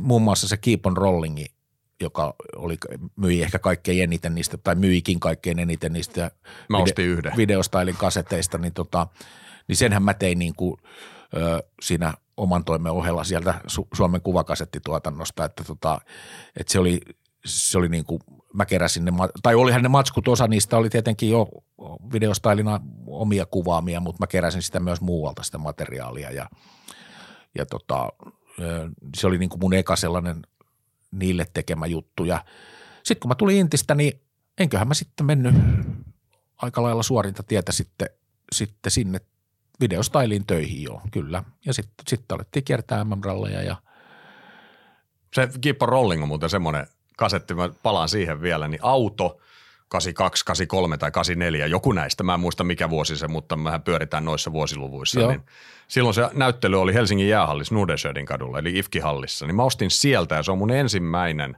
autourheiluvideokasetti, mitä mä oon ikinä, eihän minä sitä ostanut, vaan Faija tai mutsi sen on maksanut, Joo. mutta joka tapauksessa ja meillä oli VHS-nauhuria. Kyllä on muuten katsottu aika moneen kertaan. Joo, Mä en mitään muuta siitä muista tähän hätään, varmaan jos muistelis, mutta se, että siinä oli paljon jokkislippoja Maximarketin, Lepuskin Maximarketin pihalta. joo kyllä, kyllä. tota, se oli varmaan sitten, mä sanoisin, että mä tein sen ehkä, ka, ka, en mä sitä oikein 85kään voinut tehdä. 84 loppu, loppuvuodesta mä oon sen varmaan tehnyt. Jotain sitä luokkaa että, se että varmaan. tota, sitten se oli siitä 85 vuodesta eteenpäin, niin se oli muutaman vuoden siinä myi aika, aika hyvin ja, ja, tota, ja tosiaan sitten sit mä menin videostailiin töihin ja sitten me tehtiin niitä rallikasetteja. Sehän nyt oli periaatteessa oli aika perussetti, että siellä nyt ei hirveän paljon mitään muuta, muuta oikeastaan tehtykään. Että oli meillä jotain, jotain ulkopuolisia asiakkaita, että jotain, jotain videoa tehtiin, jonkun verran monistettiin. Meillä oli, olisiko meillä ollut sitten siellä Kauklahdessa ehkä joku parikymmentä VHS, että jotain pikkusetteisiin pystyi monistelemaan, mutta tota, mutta se monistaminen yleensäkin, tai se, niin se, se nyt oli, se oli vielä siihen aikaan niin kuin se oli, se oli hyvää hommaa ja, ja sitä myytiin ulos varmaan sitä monistamista paljonkin, mutta käytiin, käytiin sitten muualla monistuttamassa vielä niitä, että, että, tota, että se kaset, kasettikauppa oli niin kuin, tai kasettit yleensäkin, kun teit jonkun yritysvideonkin, niin, niin siitä heti joku sata kopioa ja sitten se yritys jakoi niitä VHSia ympäriinsä, että, että silleen se homma, homma niin kuin toimi. Niin sä lähdit kiertämään niitä MM-ralleja Montesta eteenpäin. Ja, tai siihen aikaan te kiersitte, jos me nyt ei ihan mennä sinne alkuaikoihin, siinä oli jotain Fajas kanssa, oot muistaakseni Kas- ensimmäisen 84 Monteen. kävin Montessa Fajan Joo. kanssa, tehtiin Minna Sillankorvasta silloin, silloin tota, Minna jo silloin, silloin Matsdalla siellä, niin tehtiin, tehtiin siitä. Joku TV-homma. Se oli itse asiassa, katso, se siellä Suomen kuvakasettituotannossa siellä SKTssä, se Matti Lammilla, kun mä olin duunissa, niin olihan siinä, olihan siinä se, se pointti, kun Matti oli motorsporttimiehiä, niin, niin Matillahan oli myös semmoinen GP-kasettisarja, joka ilmestyi kerran kuukaudessa. Grand Prix-kasetti, se oli kaksi tuntia pitkä. Ja tota, Matti ja meidän faija selosteli sitä ja, ja tota, kyllä mä sanon, että tänä päivänä kun kuuntelee sellaisen kasetin, niin ei kestä kyllä päiväpaloa. Kyllä oli sellaista soopaa kuin voi vaan ikinä olla, mutta, tota, mutta ei semmoista oikein ollut, ollut olemassa että si- siihen aikaan. Matti taas sitten ha- haali tavaraa, sillä oli hyvät suhteet Italiaan ja, ja Lanssian puolelle ja muuta, niin, niin sieltä, siihen kasettiin työnnettiin sitten niinku valmista tavaraa ja siis Matti sai jotain semmoisia kuuden minuutin paloja niin kuin Formula 1-kisoistakin. Et siinä oli Formula 1 ja siinä oli rallia ja sitten oli jotain omaa tuotantoa siinä, että et kyllähän mä sinne tein silloin, silloin se, jotain juttuja niihin, niihin kasetteihin ja sitten kävin RAC-rallissa kerran kuvaajan kanssa niin kuin sitä kasettia varten ja sitten tämä oli vähän tämä 84 Monte Carlokin, niin, niin me tehtiin siihen kasettiin, mutta sitten Faye teki johonkin kymmenen uutisiin uutisia sitten jonkun jutun siitä Minnasta ja, ja tota, se oli niinku semmoinen, semmoinen niinku, ne oli niitä ekoja, ekoja tota, keikkoja. Sitten Matilaisen Seppo kanssa 85, 85 käytiin, käytiin Montessa, sitten mä, sit mä tehtiin siitä, siitä kasetti, mutta sitten mä menin armeijaa ja sitten mä muistaakseni silloin Intti-aikana kuitenkin selostelin niitä kasetteja, mutta, se, mutta Seppo kävi niitä kuvailemassa, että mä en sitten tietysti päässyt siihen oikein osallistumaan. Et sitten 86 86 se alkoi sitten ihan täyttä hönkää silloin 86 Monte Carlosta, että, että siitä me alettiin sitten sitten kiertelemään. Ja ilman sitä, mä oon tämän itse asiassa monessa yhteydessä puhunut näissä podcasteissakin ja varmaan selostuksissa ja aika monessa paikassa tuonut ilmi, että jos te ette ole sitä tehnyt, niin se kulttuurihistoriallinen perintö, minkä te teitte, niin sehän on ihan mittaamattoman arvokas. Tajusitteko te silloin, kun te kiersitte, kiersitte, että miten suurta työtä te teitte suomalaisen tai ylipäätään autourheilun eteen ja ralliautoilun eteen? No t- ei mä nyt tiedä tajuttiinko me sitä, mutta kyllä mä sen niin kuin tajusin, että, että jollain tavalla tätä MM-rallia pitää saada niin kuin ihmisten näkyville, koska telkkarit ei sitä näyttänyt, eikä myöskään meiltä sitä koskaan ostanut, että, että vaikka kuinka tarjottiin uutispätkiä tai jotain, ei ikinä kelvannut, ei mikään, kaiken näköisiä versioita oli. Mä tarjosin, että tehdään joku kauden puolivälin koosteita tai tämmöisiä, ei mikään maistunut. Ei se, niin kuin se, ei se, ei se kiinnostanut niin kuin telkkareita. Tai no silloin 86, 86 se sitten heti Montessa, niin tietysti kun Henkka voitti tai suomalaisten kolmosvoitto, niin, niin tota, sitten se kyllä yllättäen sit se kiinnosti niin kuin maikkaria. Mutta kyllä mä senkin toisaalta ymmärrän, että se oli muistaakseni 25 000 markkaa, kun maksoi se satelliittiaika – ja se oli 10 minuuttia. Ja kun ei ollut mitään editointimahdollisuutta, niin se piti niin kuin raakakasetelta ajella se 10 minuuttia, mutta ei, ei mitään takuuta. 25 000 maksaa joka tapauksessa, mutta Telemonte Carlo ei antanut mitään takuuta, että se satelliitti toimii. Et jos ei se toimi, niin sitten se ei toimi, mutta maksuun menee. Niin sitä riskiä ei niin kuin telkkariyhtiöt silloin kanssa hirveän helposti viittinyt ottaa. Kyllähän se toimii, eihän siinä, eihän siinä mitään ollut, mutta, mutta se oli ainoa kerta, kun, kun me tota, lähetettiin jotain tavaraa niin kuin telkkariin. Muutenhan me tuotiin ne kasetit kotiin ja, ja, ja kasattiin, niistä, kasattiin niistä sitten ohjelma ja, ja pistettiin myyntiin, että silleen, silleen se niin kuin toimii. Ja tänä päivänä, kun ajatellaan, miten noita tehdään tai miten nyt ylipäätään YouTubessa joka ikisestä rallista ja kadunkulmasta ja kylärallista löytyy video, hyvätasosta videoa vielä kaikille, jotka kuvataan puhelimella, kännykällä. Ja tuohon aikaan teillä oli iso tuumanen kasetti tai ei, Vai oliko se jo B? Ei kun se oli, ei kun se oli siis, ei se, se oli siis kasetti. Tuumanen, on, Tuumanen oli silloin, se, se on niin kuin Kela. Niin, ai niin, Se totta. oli avokela, joo. mutta, tota, mutta siis se Uumatik, Uumatik, niin, Uumatik, kasi, joo, Uumatik se, kasetti ja, ja siihen oli siis Uumatik nauhuri ja kuvaajan titteli oli kuvaaja ja se, joka kantoi nauhuria, niin sen titteli oli kuvanauhoittaja. Mm. Ja tota, kuvanauhoittajan tehtävänä oli, oli sitten – myös äänittää, eli pitää, pitää siinä mikkiä kanssa, koska mun mielestä siihen kameraan ei sillä tavalla varsinaisesti saanut edes mikrofonia.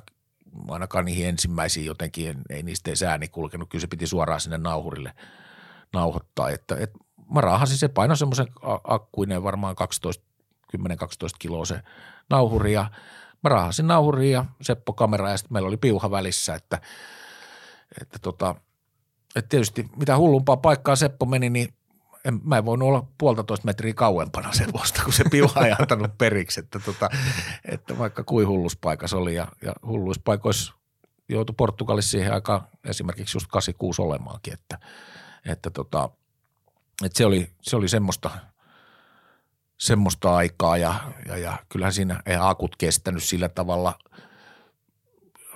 kyllä meillä oli kaiken näköistä ongelmaa siinä aina. Joka reissu oli semmoinen, joku piuha oli poikki tai se kamerakaapeli katkesi, kun toinen lähti toiseen suuntaan ja toinen toiseen suuntaan. Ja, ja tota, et, et, kyllä se jotenkin siinä oli, niin kuin, ei me kyllä selvitty ilman ongelmia niin kuin yhtäkään reissua oikeastaan, että, että tota, aina oli joku pikku, pikku ropsi päällä. Nyt kun mietitään, että olette ollut yhdellä kameralla liikkeellä ja katsotaan niitä kasetteja, kuinka kattavia ne kuitenkin on, niin tässä nyt ei tarvii kovin iso professori olla, kun voidaan vetää johtopäätös, että kuvavaihtoa on ollut tuohon maailman aikaa olemassa, niin eikö se näin toiminut teillekin? Toimi, toimi jo. Oli kuvavaihtoa jo, mutta se tietysti täytyy tehdä siellä paikan päällä, ettei siinä niin kuin oikein paljon ollut aikaa odotella, että ne lähettelee jostain Englannista sitten, kun ne joutaa, että, tota, että kyllä me laitettiin illalla sitten parkkihallista tai missä tahansa, missä nyt satuttiin olemaan, niin, niin tota, nauhurit vierekkäin ja piuhat kiinni ja – siirrettiin meidän kamat kaverille ja kaverin kamat meille, että siinä piti sitten siellä illalla parkkihallissa niin kuin vielä se tunnin verran ainakin siirrellä niitä, niitä tavaroita. tavaroita. Et meillä oli siinä espanjalainen, yksi espanjalainen firma, semmoinen telesportti, niiden kanssa vaihdettiin paljon kamaa ja, ja sitten, sitten tota Brunswick-filmi teki taas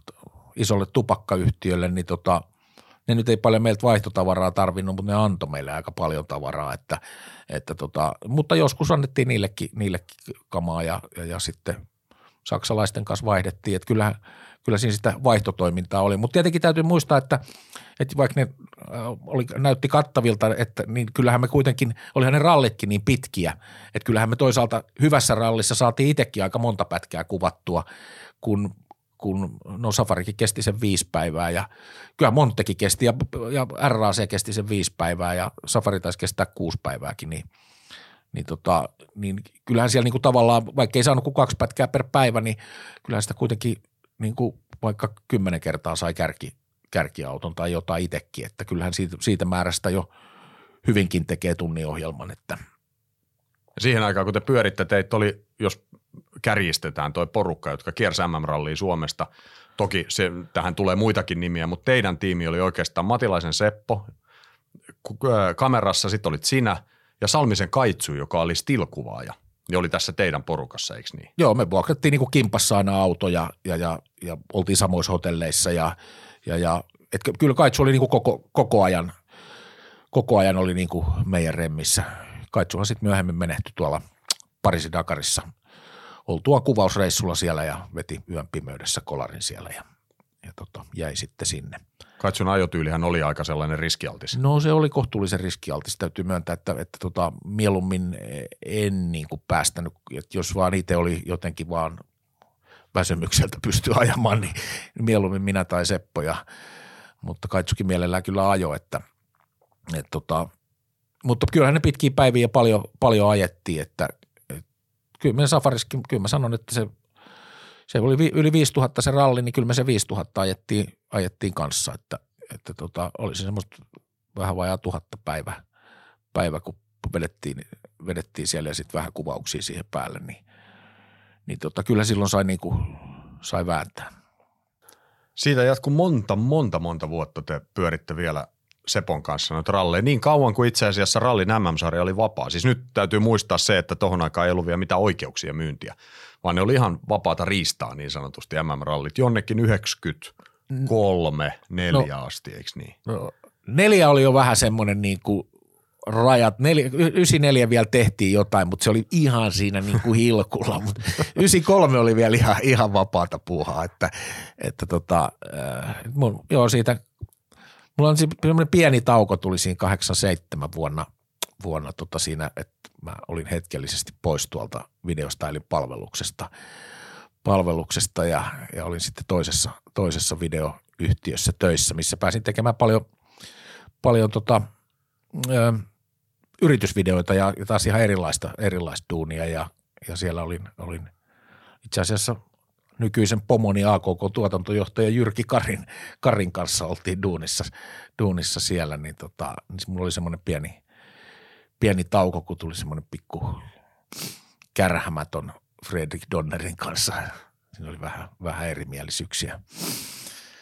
Meni vähän sitten käsirysyksikin siinä, siinä paikotellen, kun mä olin sitten käynyt hänen entisen vaimonsa kanssa siinä – muutamaan kertaan illallisella, niin se ei sitten oikein Fredrikille maistunut, vaikka, vaikka oli todellakin kyse entisestä vaimosta, niin, tota, niin siinä meillä tuli semmoinen pieni, pieni välirikko, mutta tota, sekin paikkailtiin siitä sitten. Mä olin, olisinko mä ollut sitten ehkä vajaa vuoden siellä videoproductionissa töissä ja sitten, sitten palasin takaisin videostailiin ja sitten, sitten jatkettiin ehkä 88 vuoden alusta, niin sitten aina sinne ysi, 94 oikeastaan, niin, niin Sepon kanssa.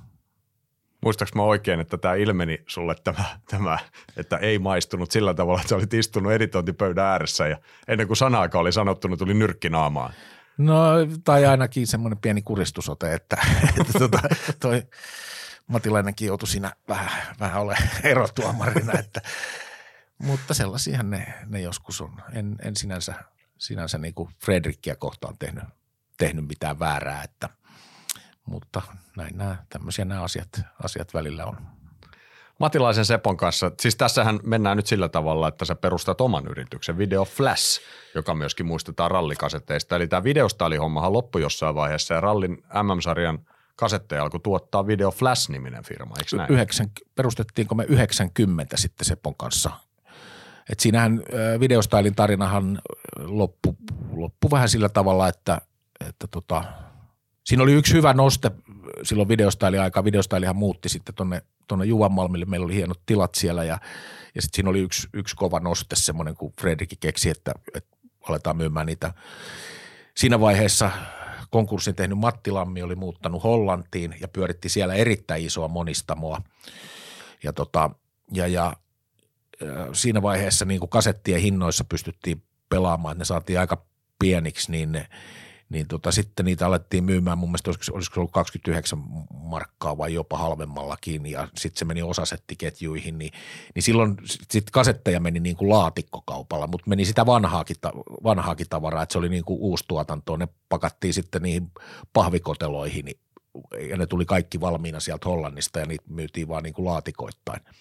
Sitten siellä tapahtui jotain kaikkea ja, ja, ja sitten Fredrik, Fredrik häippäskin tästä maasta ja ja, tota, ja siihen loppui sitten niin kuin videostailin tarina. Ja sitten me pantiin Sepon kanssa videoflassi pystyyn silloin 90. 90, eli se on nyt edelleenkin pyöritän videoflassia ja, ja eli yli 30 vuotta se on tässä ollut, ollut olemassa. Ja meidän polut rupeaa kohtaa itse asiassa tuossa 94 5 se nyt oli jotain tämmöistä, mutta me oli kimpassa, tämä oli tämmöinen pääkaupunkiseudun rallisprint-sarja. Joo, joka ajettiin se on, jos mä nyt väärin muistan, niin torstai, lauantai, sunnuntai tai perjantai, lauantai, sunnuntai. Mutta no, perä... Kyllä siinä oli mun joku välipäivä, jotenkin Joo. hassusti sä. Olisiko se ollut hela torstaina kuule se? Oli, just. Ja sen takia se ajettiin niin kuin torstaina, sitten perjantai oli välipäivä ja sitten lauantai ja sunnuntai vedettiin. Et kolme, kolmella eri. Malmin lentokenttä, Entä? Petikko Joo. ja Kerava. Joo, kyllä. Asfaltilla ajettiin näin ja se jotenkin, mä en muista miten se minkä takia me oltiin kimpassa siellä kuuluttamassa.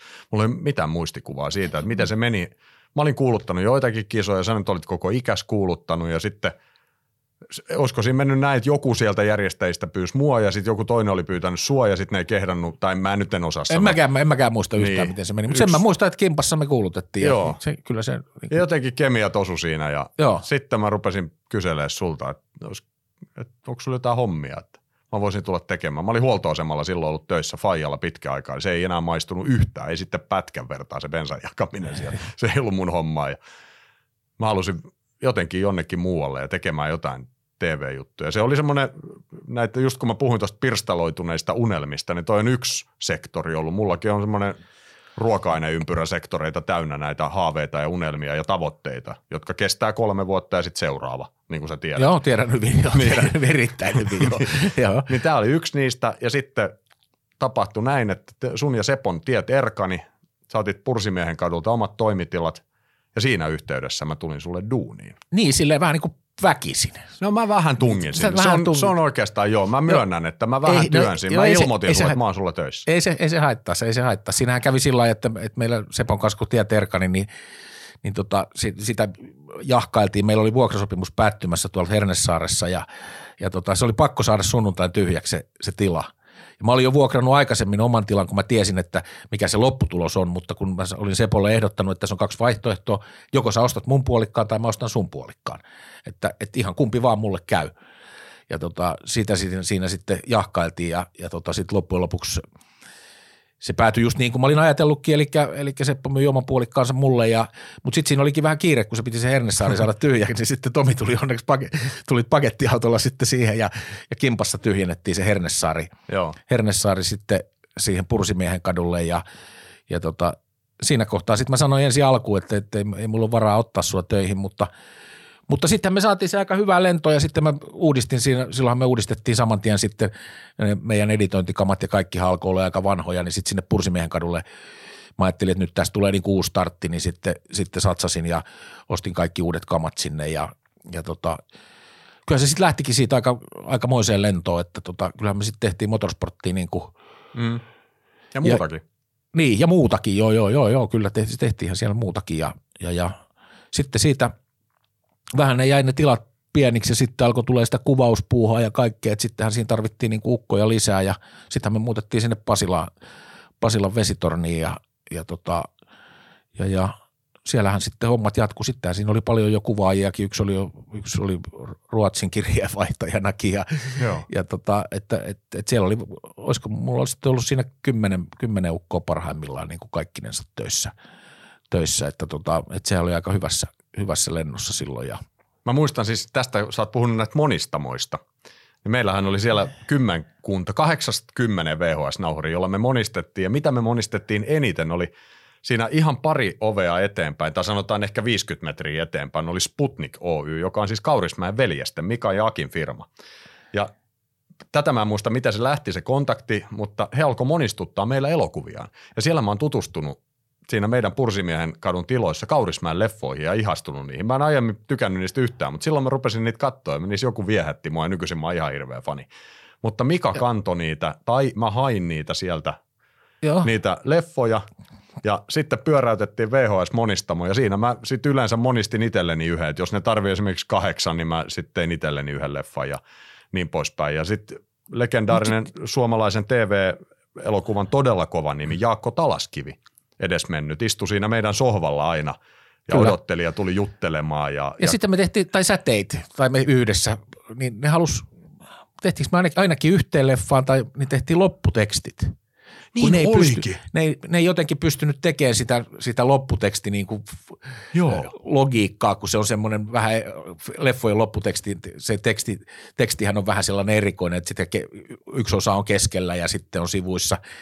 Niin ei, ei mekään ihan hyvin, mutta siis kyllä me se saatiin kasaan, mutta ei se meillekään niin kuin helppo ollut, mutta, mutta Mikäkään jotenkin, leffa se oli? en muista, mutta johonkin leffaan me tehtiin lopputekstit, ihan pelkät lopputekstit, Joo. Vaan ihan semmoinen, että, että kun ne ei pystynyt itse jos- jostain syystä tekemään, tekemään sitä, että tota, että Nämä kaikki kaikennäköistä- leffat on kato areenassa, niin nyt kun tietää sen elokuvan, mä katsoisin sen. että minkälaiset Niin. niin. lopputekstit oli. Varmaan ne, missä on hirveimmät lopputekstit. No joo, en mä tiedä. Joo, siinähän, siinähän tehtiin sitten kaikkea ja sitten, sittenhän Tomihan, Tomistahan tulikin sitten aika monen editointipäällikkö yhdessä Joo, mä vaiheessa. opettelin sen siinä. Että jos sä opettelit Matti Lammilla noi hommat, niin mä opettelin siinä. Mä en osannut mitään. En mä, Niin. mä en ollut koskaan editoinut, mä en ollut ikinä kuvannut. Tai oli, mulla oli semmoinen VHS-videokamera, että sieltä mä periaatteessa opin Niin, älysin, että miten ne kuvat pitää rajata. Ja sä löit mulle ikiva, siis vanhimman kameran, mikä on mahdollista, heitit mut johonkin karjaan. ralli. Joo, mä Karjalla ajettiin ralli. Ja mä menin yksin sitä kuvaamaan. Ja mä muistan, kun sä otit sen kasetin sieltä ja sit sä ajattelit, että katsotaan nyt vähän, että, tuleeko tästä mitään. Että se oli just semmoinen, että jos se menee ketuilleen, niin menkö, että se nyt ei ollut niin tärkeä, mutta johonkin paalupaikkaan sitä varmaan Joo, tehtiin. P- PTV-kanava siihen aikaan, Joo. eli HTVstä PTVksi muuttunut paikallistelevisio.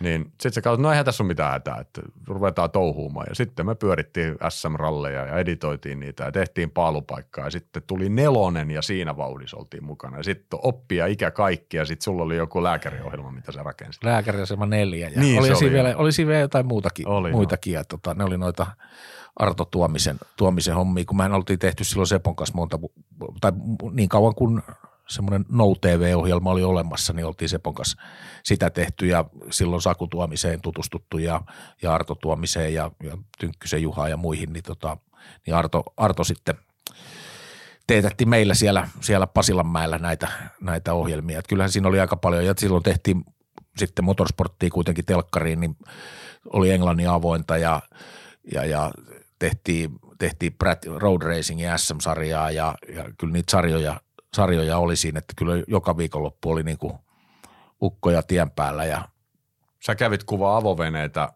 Arabiemiraateissa. Ja, niin, ja muun muassa sitäkin Joo. ja, ja tota, kyllä siinä oli, siinä oli aikamoista, aikamoista sähinää silloin ja sitten tietysti se, missä, missä tehtiin sun kanssa paljon, paljon mun mielestä hyvää suomalaiselle rata-autoilulle, niin oli noin Sport paritonniset, eli Sport, Niin. Sport 2000 Joo.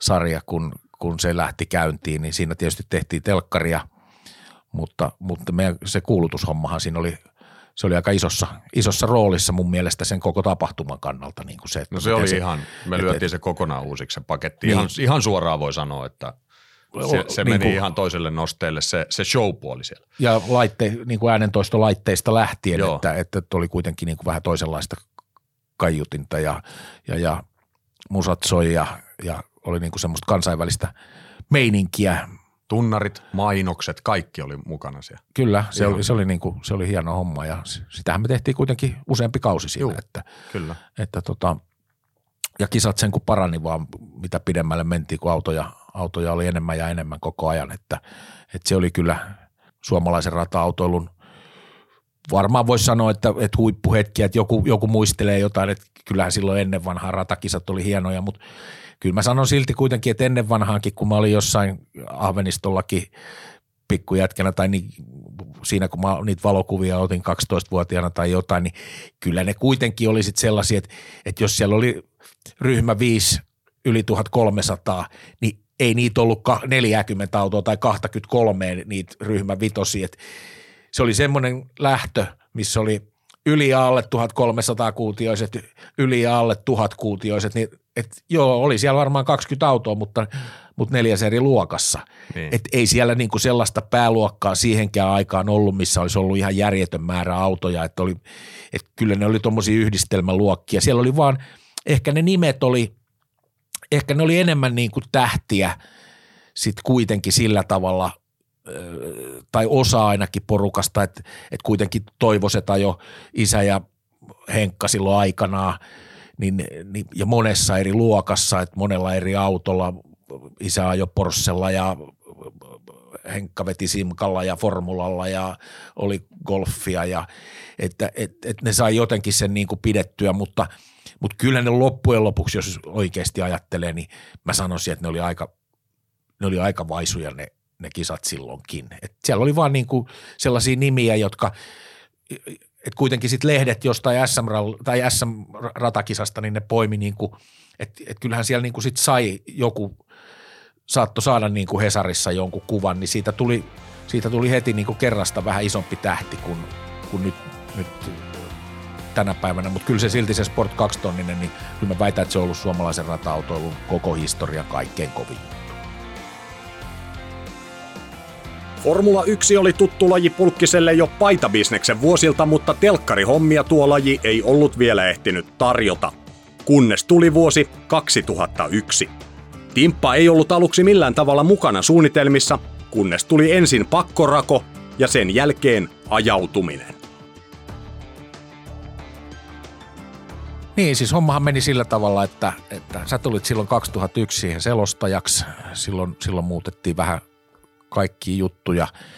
Ja tota, sä tulit siihen selostajaksi ja sitten, sitten Maikkarilla oli se systeemi, että, että talon oma mies, Haajasen Antti tai, tai Porttilan Jari tai ketä siinä nyt olikin, niin, niin hoitaa sitten ton, ton tavallaan vähän niin kuin varikkotoimittaja homman, sen mitä, mitä niillä resursseilla silloin ylipäätänsä niin kuin pysty, pysty tekemään ja, ja tota, et ei siinä niin kuin ollut, ollut mulle niin kuin alun perinkään mitään, mitään niin kuin duunipaikkaakaan, että, et, ja Tomppa, veljeni Tomppa lähti sitten kuvaamaan. Ja siinä kohtaa me oltiin, mä olin, olin jo AKK palveluksessa, että mä olin, olin myynyt nämä yrityksen liiketoiminnat AKKlle ja, ja samoin koko sen hetkinen kuvaajaporukka ja muut, niin, niin siirtyi tänne AKK-palvelukseen, että tota, että mä olin ihan kuukausipalkkamiehenä silloin ja, ja, ja pyöritin, pyöritin tätä motorsporttihommaa hommaa täällä, eikä mulla ollut mitään tarvettakaan lähteä Formula 1 eikä mitään ajatustakaan. Ja meillä oli se makasiiniohjelma Motorforumi alkoi silloin, siinäkin oli ihan kädet täys töitä tehdä sitä. Ja, mutta sitten ö, Maikkari kaikessa viisaudessaan keksi tämmöisen Formula Cafe ohjelman, että tehdään tähän niin kuin kylkeen vähän sellaista niin kuin erilaista formulaa, että, tota, että sieltähän varmaan saa kaikki makeita juttuja ja Mulla oli vähän jo heti silloin alun perin semmoinen kutina, että ei sieltä kyllä saa ihan kaikki makeita juttuja, että ne ei, niitä ei vaan niin kuin sieltä tosta noin vaan haeta yhtäkkiä. Ja, ja tota, no mutta sitten, sitten ne päädyttiin kuitenkin siihen, tai Maikkari päätyi, että, että ei sitä kuitenkaan niin kuin yksi kuvaaja ei pysty tekemään niin kuin kahta asiaa, että, että jos niitä makeita juttuja sieltä kaivetaan, että tarvitaan toinen kuvaaja. Ja No sitten siinä kohtaa, niin ei siinä sitten ollut, kun se palvelu ostettiin meidän talosta, niin niin kuin tavallaan omat kuvaajat oli myyty jo kiinteisiin keikkoihin, erilaisiin uutishommiin ja muualle, että ei, ei siellä ollut ketään, ei mulla ollut ketään semmoista, ketä lähettää, niin sitten se oli vähän niin kuin pakko ottaa se kamera olalle itse ja lähteä tekemään sitä Formula Cafeeta ja, ja tota, mulla oli siinä toimittajana semmoinen Iisa Strand ja, ja tota, Iisan kanssa lähdettiin sitten ekoille reissuille ja, ja tota, no kyllähän se oli niinku, kyllähän se oli niinku, sehän oli niinku katastrofi alusta lähtien se koko projekti, että et, et siinähän ne, niinku, mä tiesin jo etukäteen, että tässä ei niinku päätä eikä häntää, mutta, tota, mutta se oli jopa ehkä vielä pahempi se kokonaisuus kuin mitä mä, mitä mä niinku edes osasin, osasin pelätä. Että, tota, että kyllä, se oli, kyllä se oli jotain ihan, ihan siis käsittämätöntä säätämistä ja sähläämistä ja eihän siitä, eihän siitä niinku tullut, tullut niinku oikeastaan yhtään mitään ja, ja, ja täällä, täällä päässä oli studio sitten tai se Formula Cafe, missä oli sitten – niin, to, Ahomaa. Ahomaa. Petteri veti sitä joo ja sitten siellä oli niin kuin asiantuntijana elokuvaohjaaja Lauri Törhönen ja, ja tämmöistä. Meidän piti lähettää sitten sitä mageeta kamaa sieltä, sieltä kaikkea sitä spesiaalia, mitä saa niin kuin kulissien takaa, niin kyllä me ei kulissien takaa kauhean paljon mitään ihmeellistä saatu, että tota, ja sitten, sitten Iisa jäikin siitä hommasta pois. Iisa ei ollut mä sanoisin melkein niin kuin enemmänkin niin päin sitten kuitenkin näin jälkikäteen, että, että Isaka, Isakan ei ollut ihan informoitu ihan tarkkaan, että mitä se, mitä sen niin kuin pitäisi lähteä tekemään sinne. Ja se ö, kuvitteli lähtevänsä tekemään silleen, että se haastattelee sieltä kaikki vastaantulijoita, joita, joita siinä on, ja sitten vaan lähetetään ne haastattelut Helsinkiin ja sitten se on siinä. Niin se ei niin kuin, siinä jäi niin kuin sanomatta se, että, että, niin, että näistä pitäisi tehdä niin kuin semmoinen juttu, niin kuin vaikka kahden minuutin niin kuin tarina – ja se ei sitten, niin kuin, se ei sitten niin kuin taittunut, taittunut sitten niin kuin Iisalta se homma. Että haastattelut varmaan olikin ihan ja, ja Iisa NS-juorutoimittajana, niin olihan se niin kuin koko ajan tilanteen päällä, että jotain, koko ajan jotain haettiin, mutta, tota, mutta ei se, se jäi sitten, ja sitten Iisa jäi siitä ihan suosiolla itse pois ja, ja tota, niin sitten sitä oli pakko kuitenkin tehdä vielä, niin sitten me tehtiin silleen, että mä jätin sen kamera – kameran sitten tänne ja Tomppaa vähän työllistettiin lisää ja, ja, ja mä tein ne loput sitten niin kuin toimittajana ne, ne Formula Cafeet loppuun, ne muutamat, mitä siellä oli, oli enää suunnitteillakin ja, ja tota, tein ne sitten niihin jonkunlaiset tarinat sitten, niin, niin sitten se saatiin niin kuin kunnialla päätökseen ja sitten mä ajattelin, että se oli siinä tämä mun formula-hommat, että, että ei tässä mitään, niin, niin sitten Reinikaisen Jussi tuolta Maikkarista soitti, että, että tota, haluaisin kuitenkin tehdä nämä loppuvuoden kisat vielä, että, tota, että kun tässä on Haajasella ja muilla on, on vähän hommaa, että, että jos kiertäisitkin sitten toimittajana nämä loppuvuoden kisat. Ja, no sittenhän se vähän niin kuin repesi siihen, että sitten mä olin kaikki loput siitä sitten jostain, mistähän se nyt sitten oli, vai oliko se siinä kohtaa sitten, että mä olin tehnyt ne Formula Cafeet jo jonnekin Italiaan asti ja sitten sit mä ajattelin, että se oli tässä, niin sitten siellä oli enää jäljellä vissiin Jenkit ja Japani. Niin sitten mä kävin vielä ne Jenkit ja Japanin, Japanin sitten tekemässä niin kuin, ö, tulosruutukeikkaa ja, ja tätä NS-varikkotoimittaja hommaa. Ja sitten seuraavana vuonna seuraavana vuonna sitten me Haajasen Antin kanssa vuoroteltiin. Mä tein, mä tein vissiin muutama enemmän kuin Antti, mutta oltiin niin vuorotellen, tehtiin sitä hommaa. Ja sitten 2003 kolme täysillä sitten ne alkoi ne täydet kaudet siitä ja niitä oli se 2003, 4, 5. Sitten 2006 oli Maikkarilla oli säästökampanja. Mä olin kyllä remmis mukana ja, ja tein ja selostin vapaita harjoituksia ja muita, mutta kaikki, kaikki Monakoa lukuun ottamatta, niin kaikki, kaikki Pasilasta. Et silloin mä en, en käynyt kuin yhden kisan ja sitten 2007 2015 loppuun, niin sitten taas kaikki. Oli siinä. Montako niitä tuli? 237. niin kuin kaik, kaikkinensa. 988 päivää varikolla, eli, eli tuommoinen kolmisen, vähän kolmisen vuotta. Vielä pitäisi 12 päivää saada käyty, vai pitäisikö? Ei tarvitsisi. Ei tarvitse tonni rikki. ei tarvitse tonni rikki. Ei se nyt ole mikään, se nyt on joku luku. Niin. En mä, en mä ollut laskenut siihen mitään testi, testejä mukaan. No niin, no, mutta sehän on toista tuhatta pitkälti. Pitkälti toista joo, tuhatta, joo. jos testit, testit laskee mukaan. Ne oli vaan kisa, kisaviikonloppuja. Tulihan niitä – ja aika monta tuntia tuli selostettua vapaita harjoituksia ja, ja aika paljon, no mä laskin joskus sen 75 kertaa maapallo ympäri lentokoneessa ja, ja se on niin kuin, mitä se nyt on, neljä kertaa kuuhun ja takaisin vai kolme kertaa kuuhun ja takaisin, edes takaisin noin mailimäärällisesti, että, että tota, kyllähän siinä niin kuin aika paljon, aika paljon kaikkea tuli, tuli nähtyä. Mutta loppujen lopuksi se formula-aikahan oli aika sellaista perussettiä, että eihän siinä niinku, se meni niin, niin sen kaavan mukaan. Että mm. siellä ei oikein niinku, että et jos jotain niinku ihmetarinoita pitäisi keksiä, niin kyllä ne tulisi sieltä niin kuin Matilaisen Sepon ralliajoilta niin. ja niiltä, niiltä vuosilta paljon ennemmin kuin, kuin formula-ajalta. Että eihän toi ollut aamulla radalla ja illalla pois, aamulla radalla ja illalla pois. Se oli aika sellaista tosiaan perussettiä, että ei sieltä jäänyt, jäänyt niin kuin oikein montaakaan sellaista niin kuin kohokohtaa. Että, että sit kun, se oli tietysti yksi hieno hetki, oli se, tai hyvä vaihe oli se, kun, kun päästiin siirtyä niin kuin siihen kuvalliseen liveen, että mähän sitä olin niin kuin vääntänyt siinä ja tutkinut ne kaikki mahdollisuudet ja kaikki ja Ikosen Sassalle sitä, sitä myin ja yhden vuoden sitä jouduin, niin kuin, jouduin sitä niin kuin siinä myymään ja meillä oli se varikko, varikkosysteemi oli vaan semmoinen, että mä pääsin äänellä siihen lähetykseen mukaan, mutta en, en, en kuvalla ja, ja tota, mutta sitten Sassa innostui siitä, että no satsataan nyt tähän hommaan ja sitten siihen satsattiin ja niin se muutti sitten sen koko tavallaan sitä, se muutti sen niin kuin aikaisemman viikonlopun luonteen, niin se live-homma muutti sen niin kuin kokonaan, että siitä tuli, siitä tuli niin kuin silleen hauskaa, että, että tota, mä touhusin sit niiden live-vehkeiden kanssa ja, ja vaikka en itse ollut paljonkaan niissä live-kuvissa, mutta että, että siinä, siinä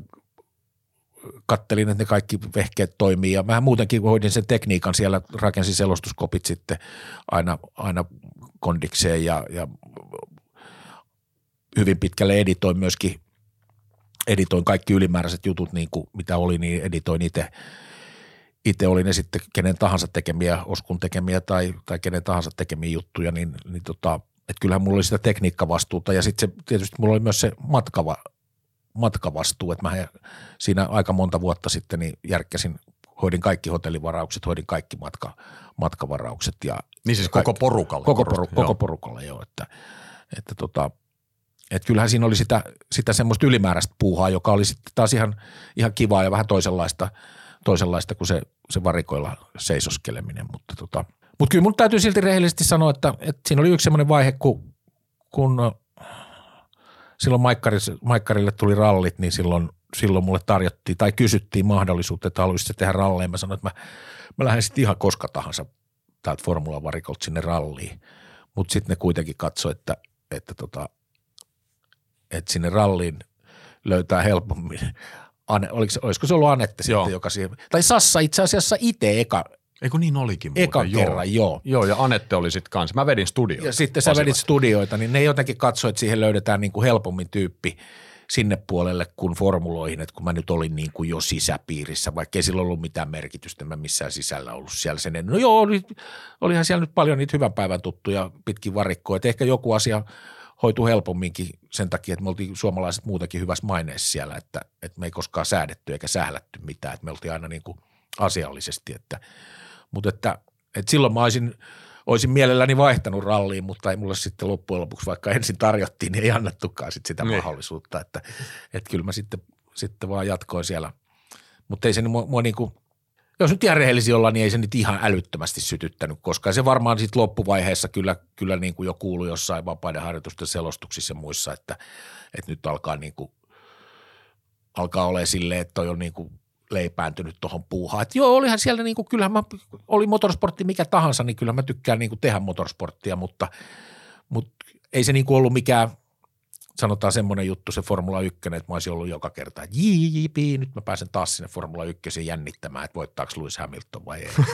niin, ja tänä päivänä Max Verstappen niin, niin, Se on kääntynyt sillä. Niin, Mutta onhan ne kivoin, mä muistan sen meidän kolme vuotta, kun kimpas mentiin Joo. yksi, kaksi ja kolme vuodet Joo. 2000-luvusta, niin pirun kivoja, kiva aikaa. Mä muistelen niitä kyllä ihan siis todella suurella lämmöllä. Ne oli kivoja reissuja. Mä näin maailmaa ensimmäisen kerran niin laajasti ja – ja niin poispäin. Ja muutenkin se meidän jengi oli hyvä. Meillä oli ihan älyttömän kova tiimihenki. Oli, oli, oli, oli. Kyllä se, kyllä se, kyllä se pelaski ja, ja tota, Joo, ja kyllä ne, ne olikin varmaan ne, varmaan meille molemmille ne kolme ekaa vuotta tavallaan olikin ne kaikkein makeimmat. Oltiin ekan kerran Brasiliassa, oltiin ekan mm. kerran siellä, ekan kerran täällä, ekan kerran tuolla.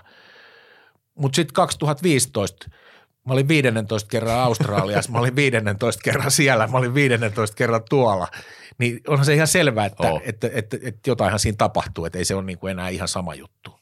Ja siihen ajanjaksohan mahtuu se, että, että mähän asuin kuitenkin melkein viisi vuotta siitä tuosta loppuajasta formuloissa, niin, niin asuin tuolla Aasiassa, että sehän oli tietenkin ihan, ihan vielä niin kuin toisenlaista, toisenlaista elämää, asuu, asuu ihan toisessa kulttuurissa, että, että tota, sekin oli ihan, ihan spesiaali juttu siihen, siihen loppuun, koska ei, ei ollut sillä, sillä ei mitään väliä, että missä asuu, että asuuko, mm. asuuko täällä vai siellä, että, että sitten sit vaan niin kuin Euroopan kisat oli kaukokisoja ja, ja Aasian kisat oli kotikisoja tai näitä lähikisoja, että, että tota, ei se loppujen lopuksi aika yksi yhteen se meni, että ei siinä, niin kuin, ei siinä kauhean, kauhean iso, iso ero ollut.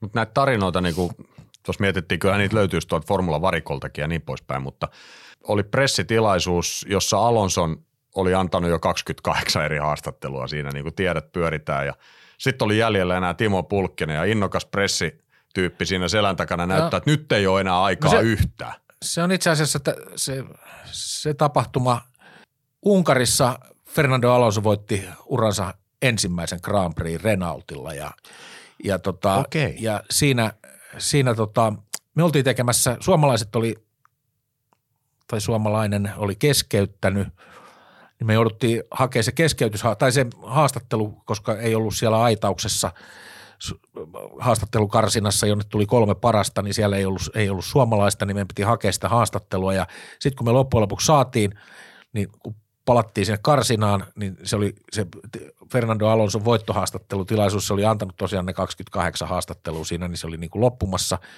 Ja se oli, ei ollut mikään maailman kivoin daami tämä Renaultin PR-mimmi ja se näytti mulle, että ei, tämä oli tässä, että ei, ei enää yhtään kysymystä. Sitten mä sanoin vaan, että, että jos ihan vain yhden kysymyksen saisi, niin sitten Alonsokin siinä nyökkäili,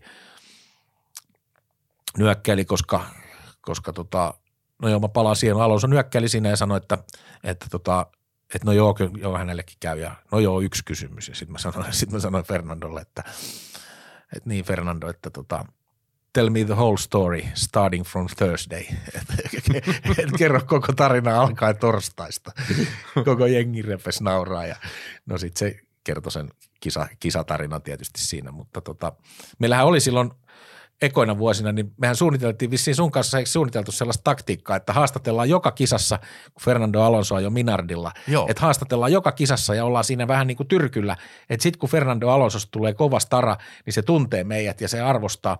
Ja me vähän tehtiinkin sitä ja, ja silloin alkuvuosina sen ekoina relluvuosina, niin mä selkeästi huomasin, että siitä oli ollut hyöty että, että just esimerkiksi tämä haastattelu, niin Fernando ihan selkeästi näytti, että tavallaan, että tolle jätkälle mä niin kuin voin antaa sen vielä sen yhden, yhden haastattelun, että, että se, se tuotti niin kuin tulosta.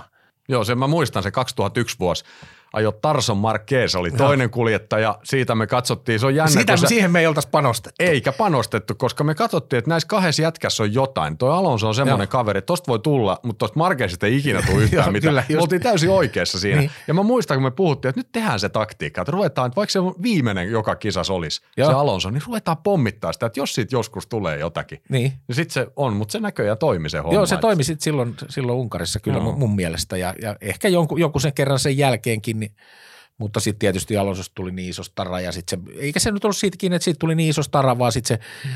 sehän siellä aina ryöpsähtää sitten, kun sä oot tarpeeksi iso stara, niin sitten sit se muu ympärillä oleva porukka mm. panee sut jo niin jumiin, että, että sä et voi enää tehdä itse mitään, että se, sulla on vaan tietyt ajat ja tietyt hetket ja tietyt tyypit, jolle, jolle sä annat haastatteluja silloin ja tolle on varattu aika tällöin ja sitten se menee siihen, joka tietysti on sekin ihan ymmärrettävää kisaa tai aikaa, johon mä en ole periaatteessa niin koskaan selostanut, paitsi kerran. Mä en muista, oliko se sun aikana. Äh, Spaassa meni, tota, se oli mun aika. meni tota, sähköt tuolta selostuskopista. Ja se oli silloin, se oli, se oli aikaa jo tai kisa. Se oli kisa. Se oli varmaan kisa. Niin tota, silloin mä selostin pienen pätkän kisaa mm. sieltä, sieltä lehdistökeskuksesta, kun mulla oli, mulla oli yhteydet silloin. Niin silloin se on niin kuin, se on näiden vuosien aikana kuitenkin ainoa kerta, kun mä oon, oon niin Formula 1-kilpailua selostanut. Niin, että, totta joo. Että, että siinä mielessä kuitenkin, että – vaikka aika montaa muuta oheisluokan kisaa tuli selostettua kyllä niiden viikonloppujen aikana. Onko sieltä mitään muita jäänyt mieleen sieltä joku semmoinen story, mikä voisi nostaa esiin? No siinä loppuvaiheessa tietysti, kun tehtiin niitä, kun meillä oli se live-kamera, kun päästiin, päästiin tekemään sieltä lähtöruudukosta niitä haastatteluja, niin nehän oli tietysti ihan, ihan, ihan makeita, makeita juttuja, että, että, että siellä oli, oli kovia tyyppejä, tyyppejä haastateltavana. Ja oli sitten tietysti silloin – silloin, no se mun mielestä se oli hyvä se, kun äh, silloin ei ollut kuvallista yhteyttä vielä, niin, tota, niin oli tuossa – olin lähtösuoralla sitten sen pelkän niin kuin mikin kanssa, että mä pääsen kyllä niin kuin äänellä sinne yhteyteen. Sitten mä sanoin, että mulla on tässä haastateltava, mutta mä en ehtinyt sitten esitellä sitä haastateltavaa ja sitten mä vedin sen haastattelun siinä ja sieltä tuli todella niin kuin tiukkaa analyysiä sitten tästä kisasta ja kaikesta tekniikasta ja, ja Osku mietti siellä selostuskopissa, että – että kun ei sen esitellyt, tuota, että kukahan, kukahan inssi toi on, että, että, tai minkä tiimin, tiimiukko toi on – niin tota, mä lopetin sen haastattelun, niin mä sanoin, että hän oli siis Rowan Atkinson, eli Mr. B. se oli F1-miehiä. Se oli erittäin motorsport-miehiä. Ja onhan se ajanut itsekin näitä tämmöisiä klubia, historiikkikisoja radalla, että tota, mutta sieltä tuli ihan tarkka analyysi. Ja tota, meni niin täydestä, että Osku luuli, että siellä on joku inssi, joka puhuu. Et se oli mun mielestä ihan hyvä. Ja sitten tietysti se, se yksi futismatsi siellä, siellä Monakossa, kun, kun mä haastattelin ton – silloisen prinssin nykyisen ruhtinas Albertin, niin, niin tota, kun se, mä kysyin siltä adjutantilta, että voiko sitä haastatella, niin se sanoi, että no kysy siltä. Se oli niin kuin tuli vaihtoon siinä. Niin. Sitten mä menin ja kysyin. Mä sanoin, että Your Highness, I'm from, from Finland. Kävisikö yksi kysymys? Oh, I hate Finland. Sitten mä ajattelin, mitähän tässä nyt tapahtui, kun sanoit, että mä vihaan Suomeen. Sitten, sitten tota, se alkoi nauraa ja sanoi, äh, mä ollut siellä vaikka kuinka monta kertaa Jyväskylät ja kaikki, mä dikkaan ihan älyttömästi, että mähän tunnen kaikki teidän ukot, täällähän ne asuu Monakos melkein kaikki, että, että, tota, että tehdään vaan haastattelu. Sitten kun mä aloin haastattelemaan, siihen tuli, tuli BBC ja tuli Saksan TV ja kaikki tuli siihen, siihen jonoon. Ja tota, sitten kun mä olin lopettanut, niin ne kaikki ryntäs siihen, niin sit Albert sanoi, että ei, ei käy. Tämä oli nimittäin ainoa kaveri, joka uskalsi kysyä. Niin tota, ette tuu peesaamaan sen haastattelun, että se oli tässä, kiitos. Ja lähti, lähti veke siitä. Hauskoja tarinoita, joita varmasti riittäisi loputtomiin. Mutta vuosien varrelle on mahtunut myös ikäviä kokemuksia. Ahvenisto 6. toukokuuta 1984. Yleisölennätyksiä tehnyt helikopteri oli laskeutumassa Ahvenistolla kapealle paikalle yleisöalueen yläpuolella, kun lentäjä menetti kopterin hallinnan. Kopteri pyöri rinnettä alas, surmaten matkalla neljä katsojaa. 22 katsojaa sai eriasteisia vammoja. Yksi kopterin matkustajista kuoli onnettomuudessa, muut saivat pahoja palovammoja. Onnettomuuden sattuessa Timo Pulkkinen oli Ahveniston kuulutuskopissa josta oli suora näköyhteys onnettomuuspaikalle.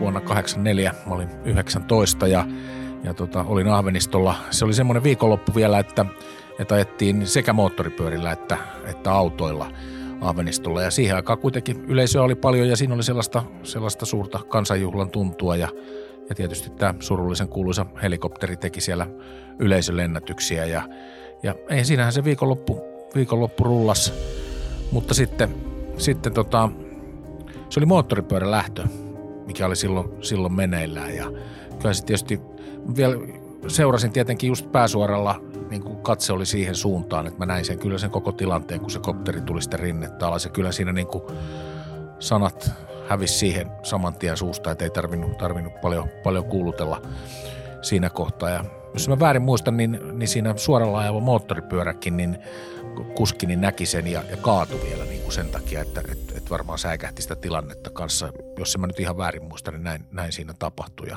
ja sittenhän siitä tietysti alkoi, että olihan se aika järkyttävä, järkyttävä tilanne ja, ja tota, aika vaikea mun oli niinku tietää, että mitä, mitä mun pitää tehdä, että, että pitääkö mun olla hiljaa vai mitä mun, mitä mun pitää tehdä. Ja sitten hyvin nopeasti siihen tuli sitten poliisi, joka, joka sitten antoi mulle ohjeita ja sanoi, että, että, että nyt vain heidän ohjeistaan kuulutat. Että, että tota, ja sitten se ensimmäinen ohje oli se, että, että tota, ottakaa yhteyttä mahdollisimman nopeasti kaikki koteihin, koska tämä tietysti leviää, tämä uutinen, että, että tota, ja se opetti mulle sitten sen, siitä sen, että, että, että kun Jyväskylän harjulla oli tämmöinen vastaava traaginen onnettomuus, niin mä osasin heti sanoa, että, että ottakaa yhteyttä kotiin ja että mulla oli niin kuin sitten jo tieto siitä, että miten tällaisissa, tällaisissa kriisitilanteissa toimitaan. Että tota, mutta että jäihän se, niin kuin, jäihän se, se tulipallo tietyllä tavalla, niin, niin kyllähän se niin kuin loppujaksi jäi sillä mieleen. Ei se uniin ole tullut, mutta, mutta kyllä se niin kuin mielessä on.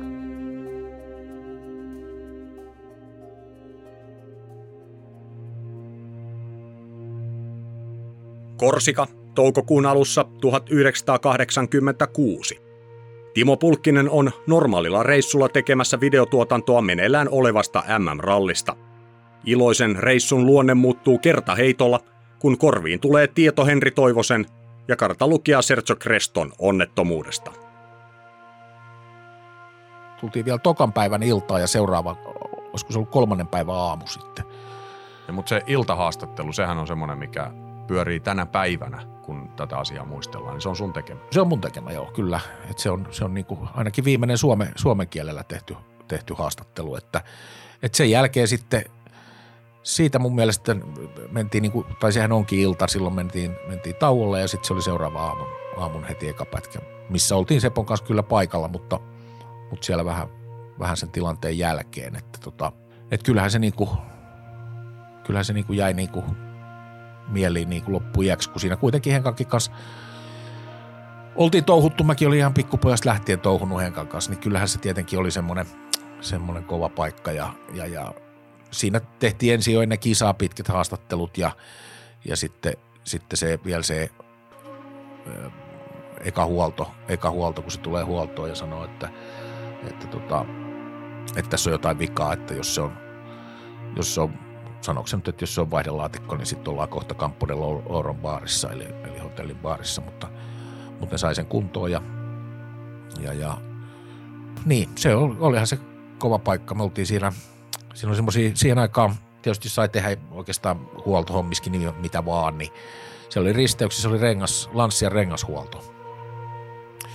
Et siellä oli ukko, jolla oli, vähän joka risteyksessä oli ukko, jolla oli, oli yksi rengas ja, ja työkalut mukana, että, että jos menee pyörä, niin tulee siihen vaan ja, ja siellä on ukko valmiina vaihtamassa, niin, tota, niin, niin oltiin siinä samassa risteyksessä ja se sai sitten radiolla tiedon, että, että Henkka ja Sergio on, on molemmat kuollut. Niin. Ja te saitte siitä sen tiedon? Niin me saatiin siltä rengasukolta se tieto. Ja tota, no eihän siinä muuta kuin pakattiin kamat ja lähdettiin vuorelta, vuorelta ajelee alas ja Kaitsu kuskina ja – liipas vielä kanttari tuommoisia kivetykseen. Mä sanoin, että nyt ei ole mihinkään kiire enää, että meidän rallit taisi olla niin kuin tässä, niin veti vielä kivetykseen niin, että jouduttiin rengastöihinkin siellä vuorella, niin oli aika, aika raskas päivä. Miten se näkyy siellä Korsikalla? Mitä sä muistat?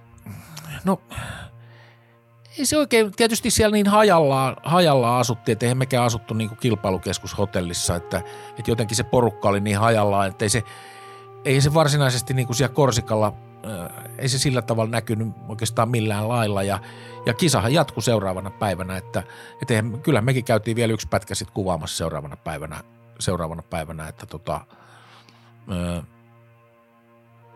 ei, ei, se, ei, se, ei se niin kuin oikein, ei se niin kuin oikein näkynyt millään tavalla, että, että tota, jotenkin se Korsikka on muutenkin se oli niin kummallinen paikka, että, että tota, mä sitten alun perinkään alun perinkään tykännyt. Ja siellähän oli Lanssialla jo edellisenä vuonna Attilio Betteka menehtynyt, menehtynyt Korsikalla, että, että tota, kyllähän se tiedettiin, että se on niinku huima kisa ja jotenkin mä en, niinku, en, en tykännyt siitä koko, koko aikana, ettei se Enkä tainnut itse asiassa sitten muuten, olisin, olisinko ollut, olin mä ehkä sitten kerran kuitenkin sen jälkeen vielä Korsikalla, mutta tota, mutta, mutta – ei siinä auttanut kuin nieleskellä se asia ja, ja sittenhän siitä vaan matka jatkuu eteenpäin. Et sittenhän me mentiin, mentiin seuraavaan kisaan, että, niin. että oliko se sitten Kreikka. Ja siellä, siellä sitten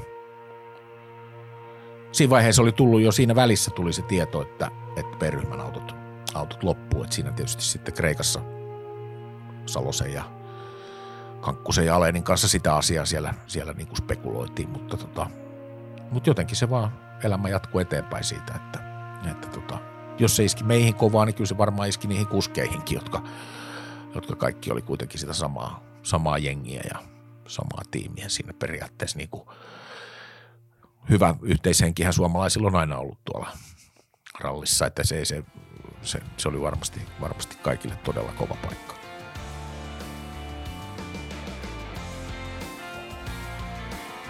Muutaman vuoden kuluttua pulkkisella tulee täyteen 60 ikävuotta. Niihin on mahtunut mieletön määrä matkapäiviä, kokemuksia, ihmisiä, elämyksiä. Entä jos moottoriurheilu ei olisi astunut elämään mukaan? Miten elämä olisi mahtanut sujua? Pirun tylsästi. Niin. niin, näin mä vähän veikkaan, koska en mä, en mä tiedä mitä mä olisin sitten keksinyt. Öö, kun ei se koulut maistunut, en mä olisi, missä, missä mä olisin ollut, mihin mä olisin voinut mennä töihin, en, en mä olisi mitään keksinyt.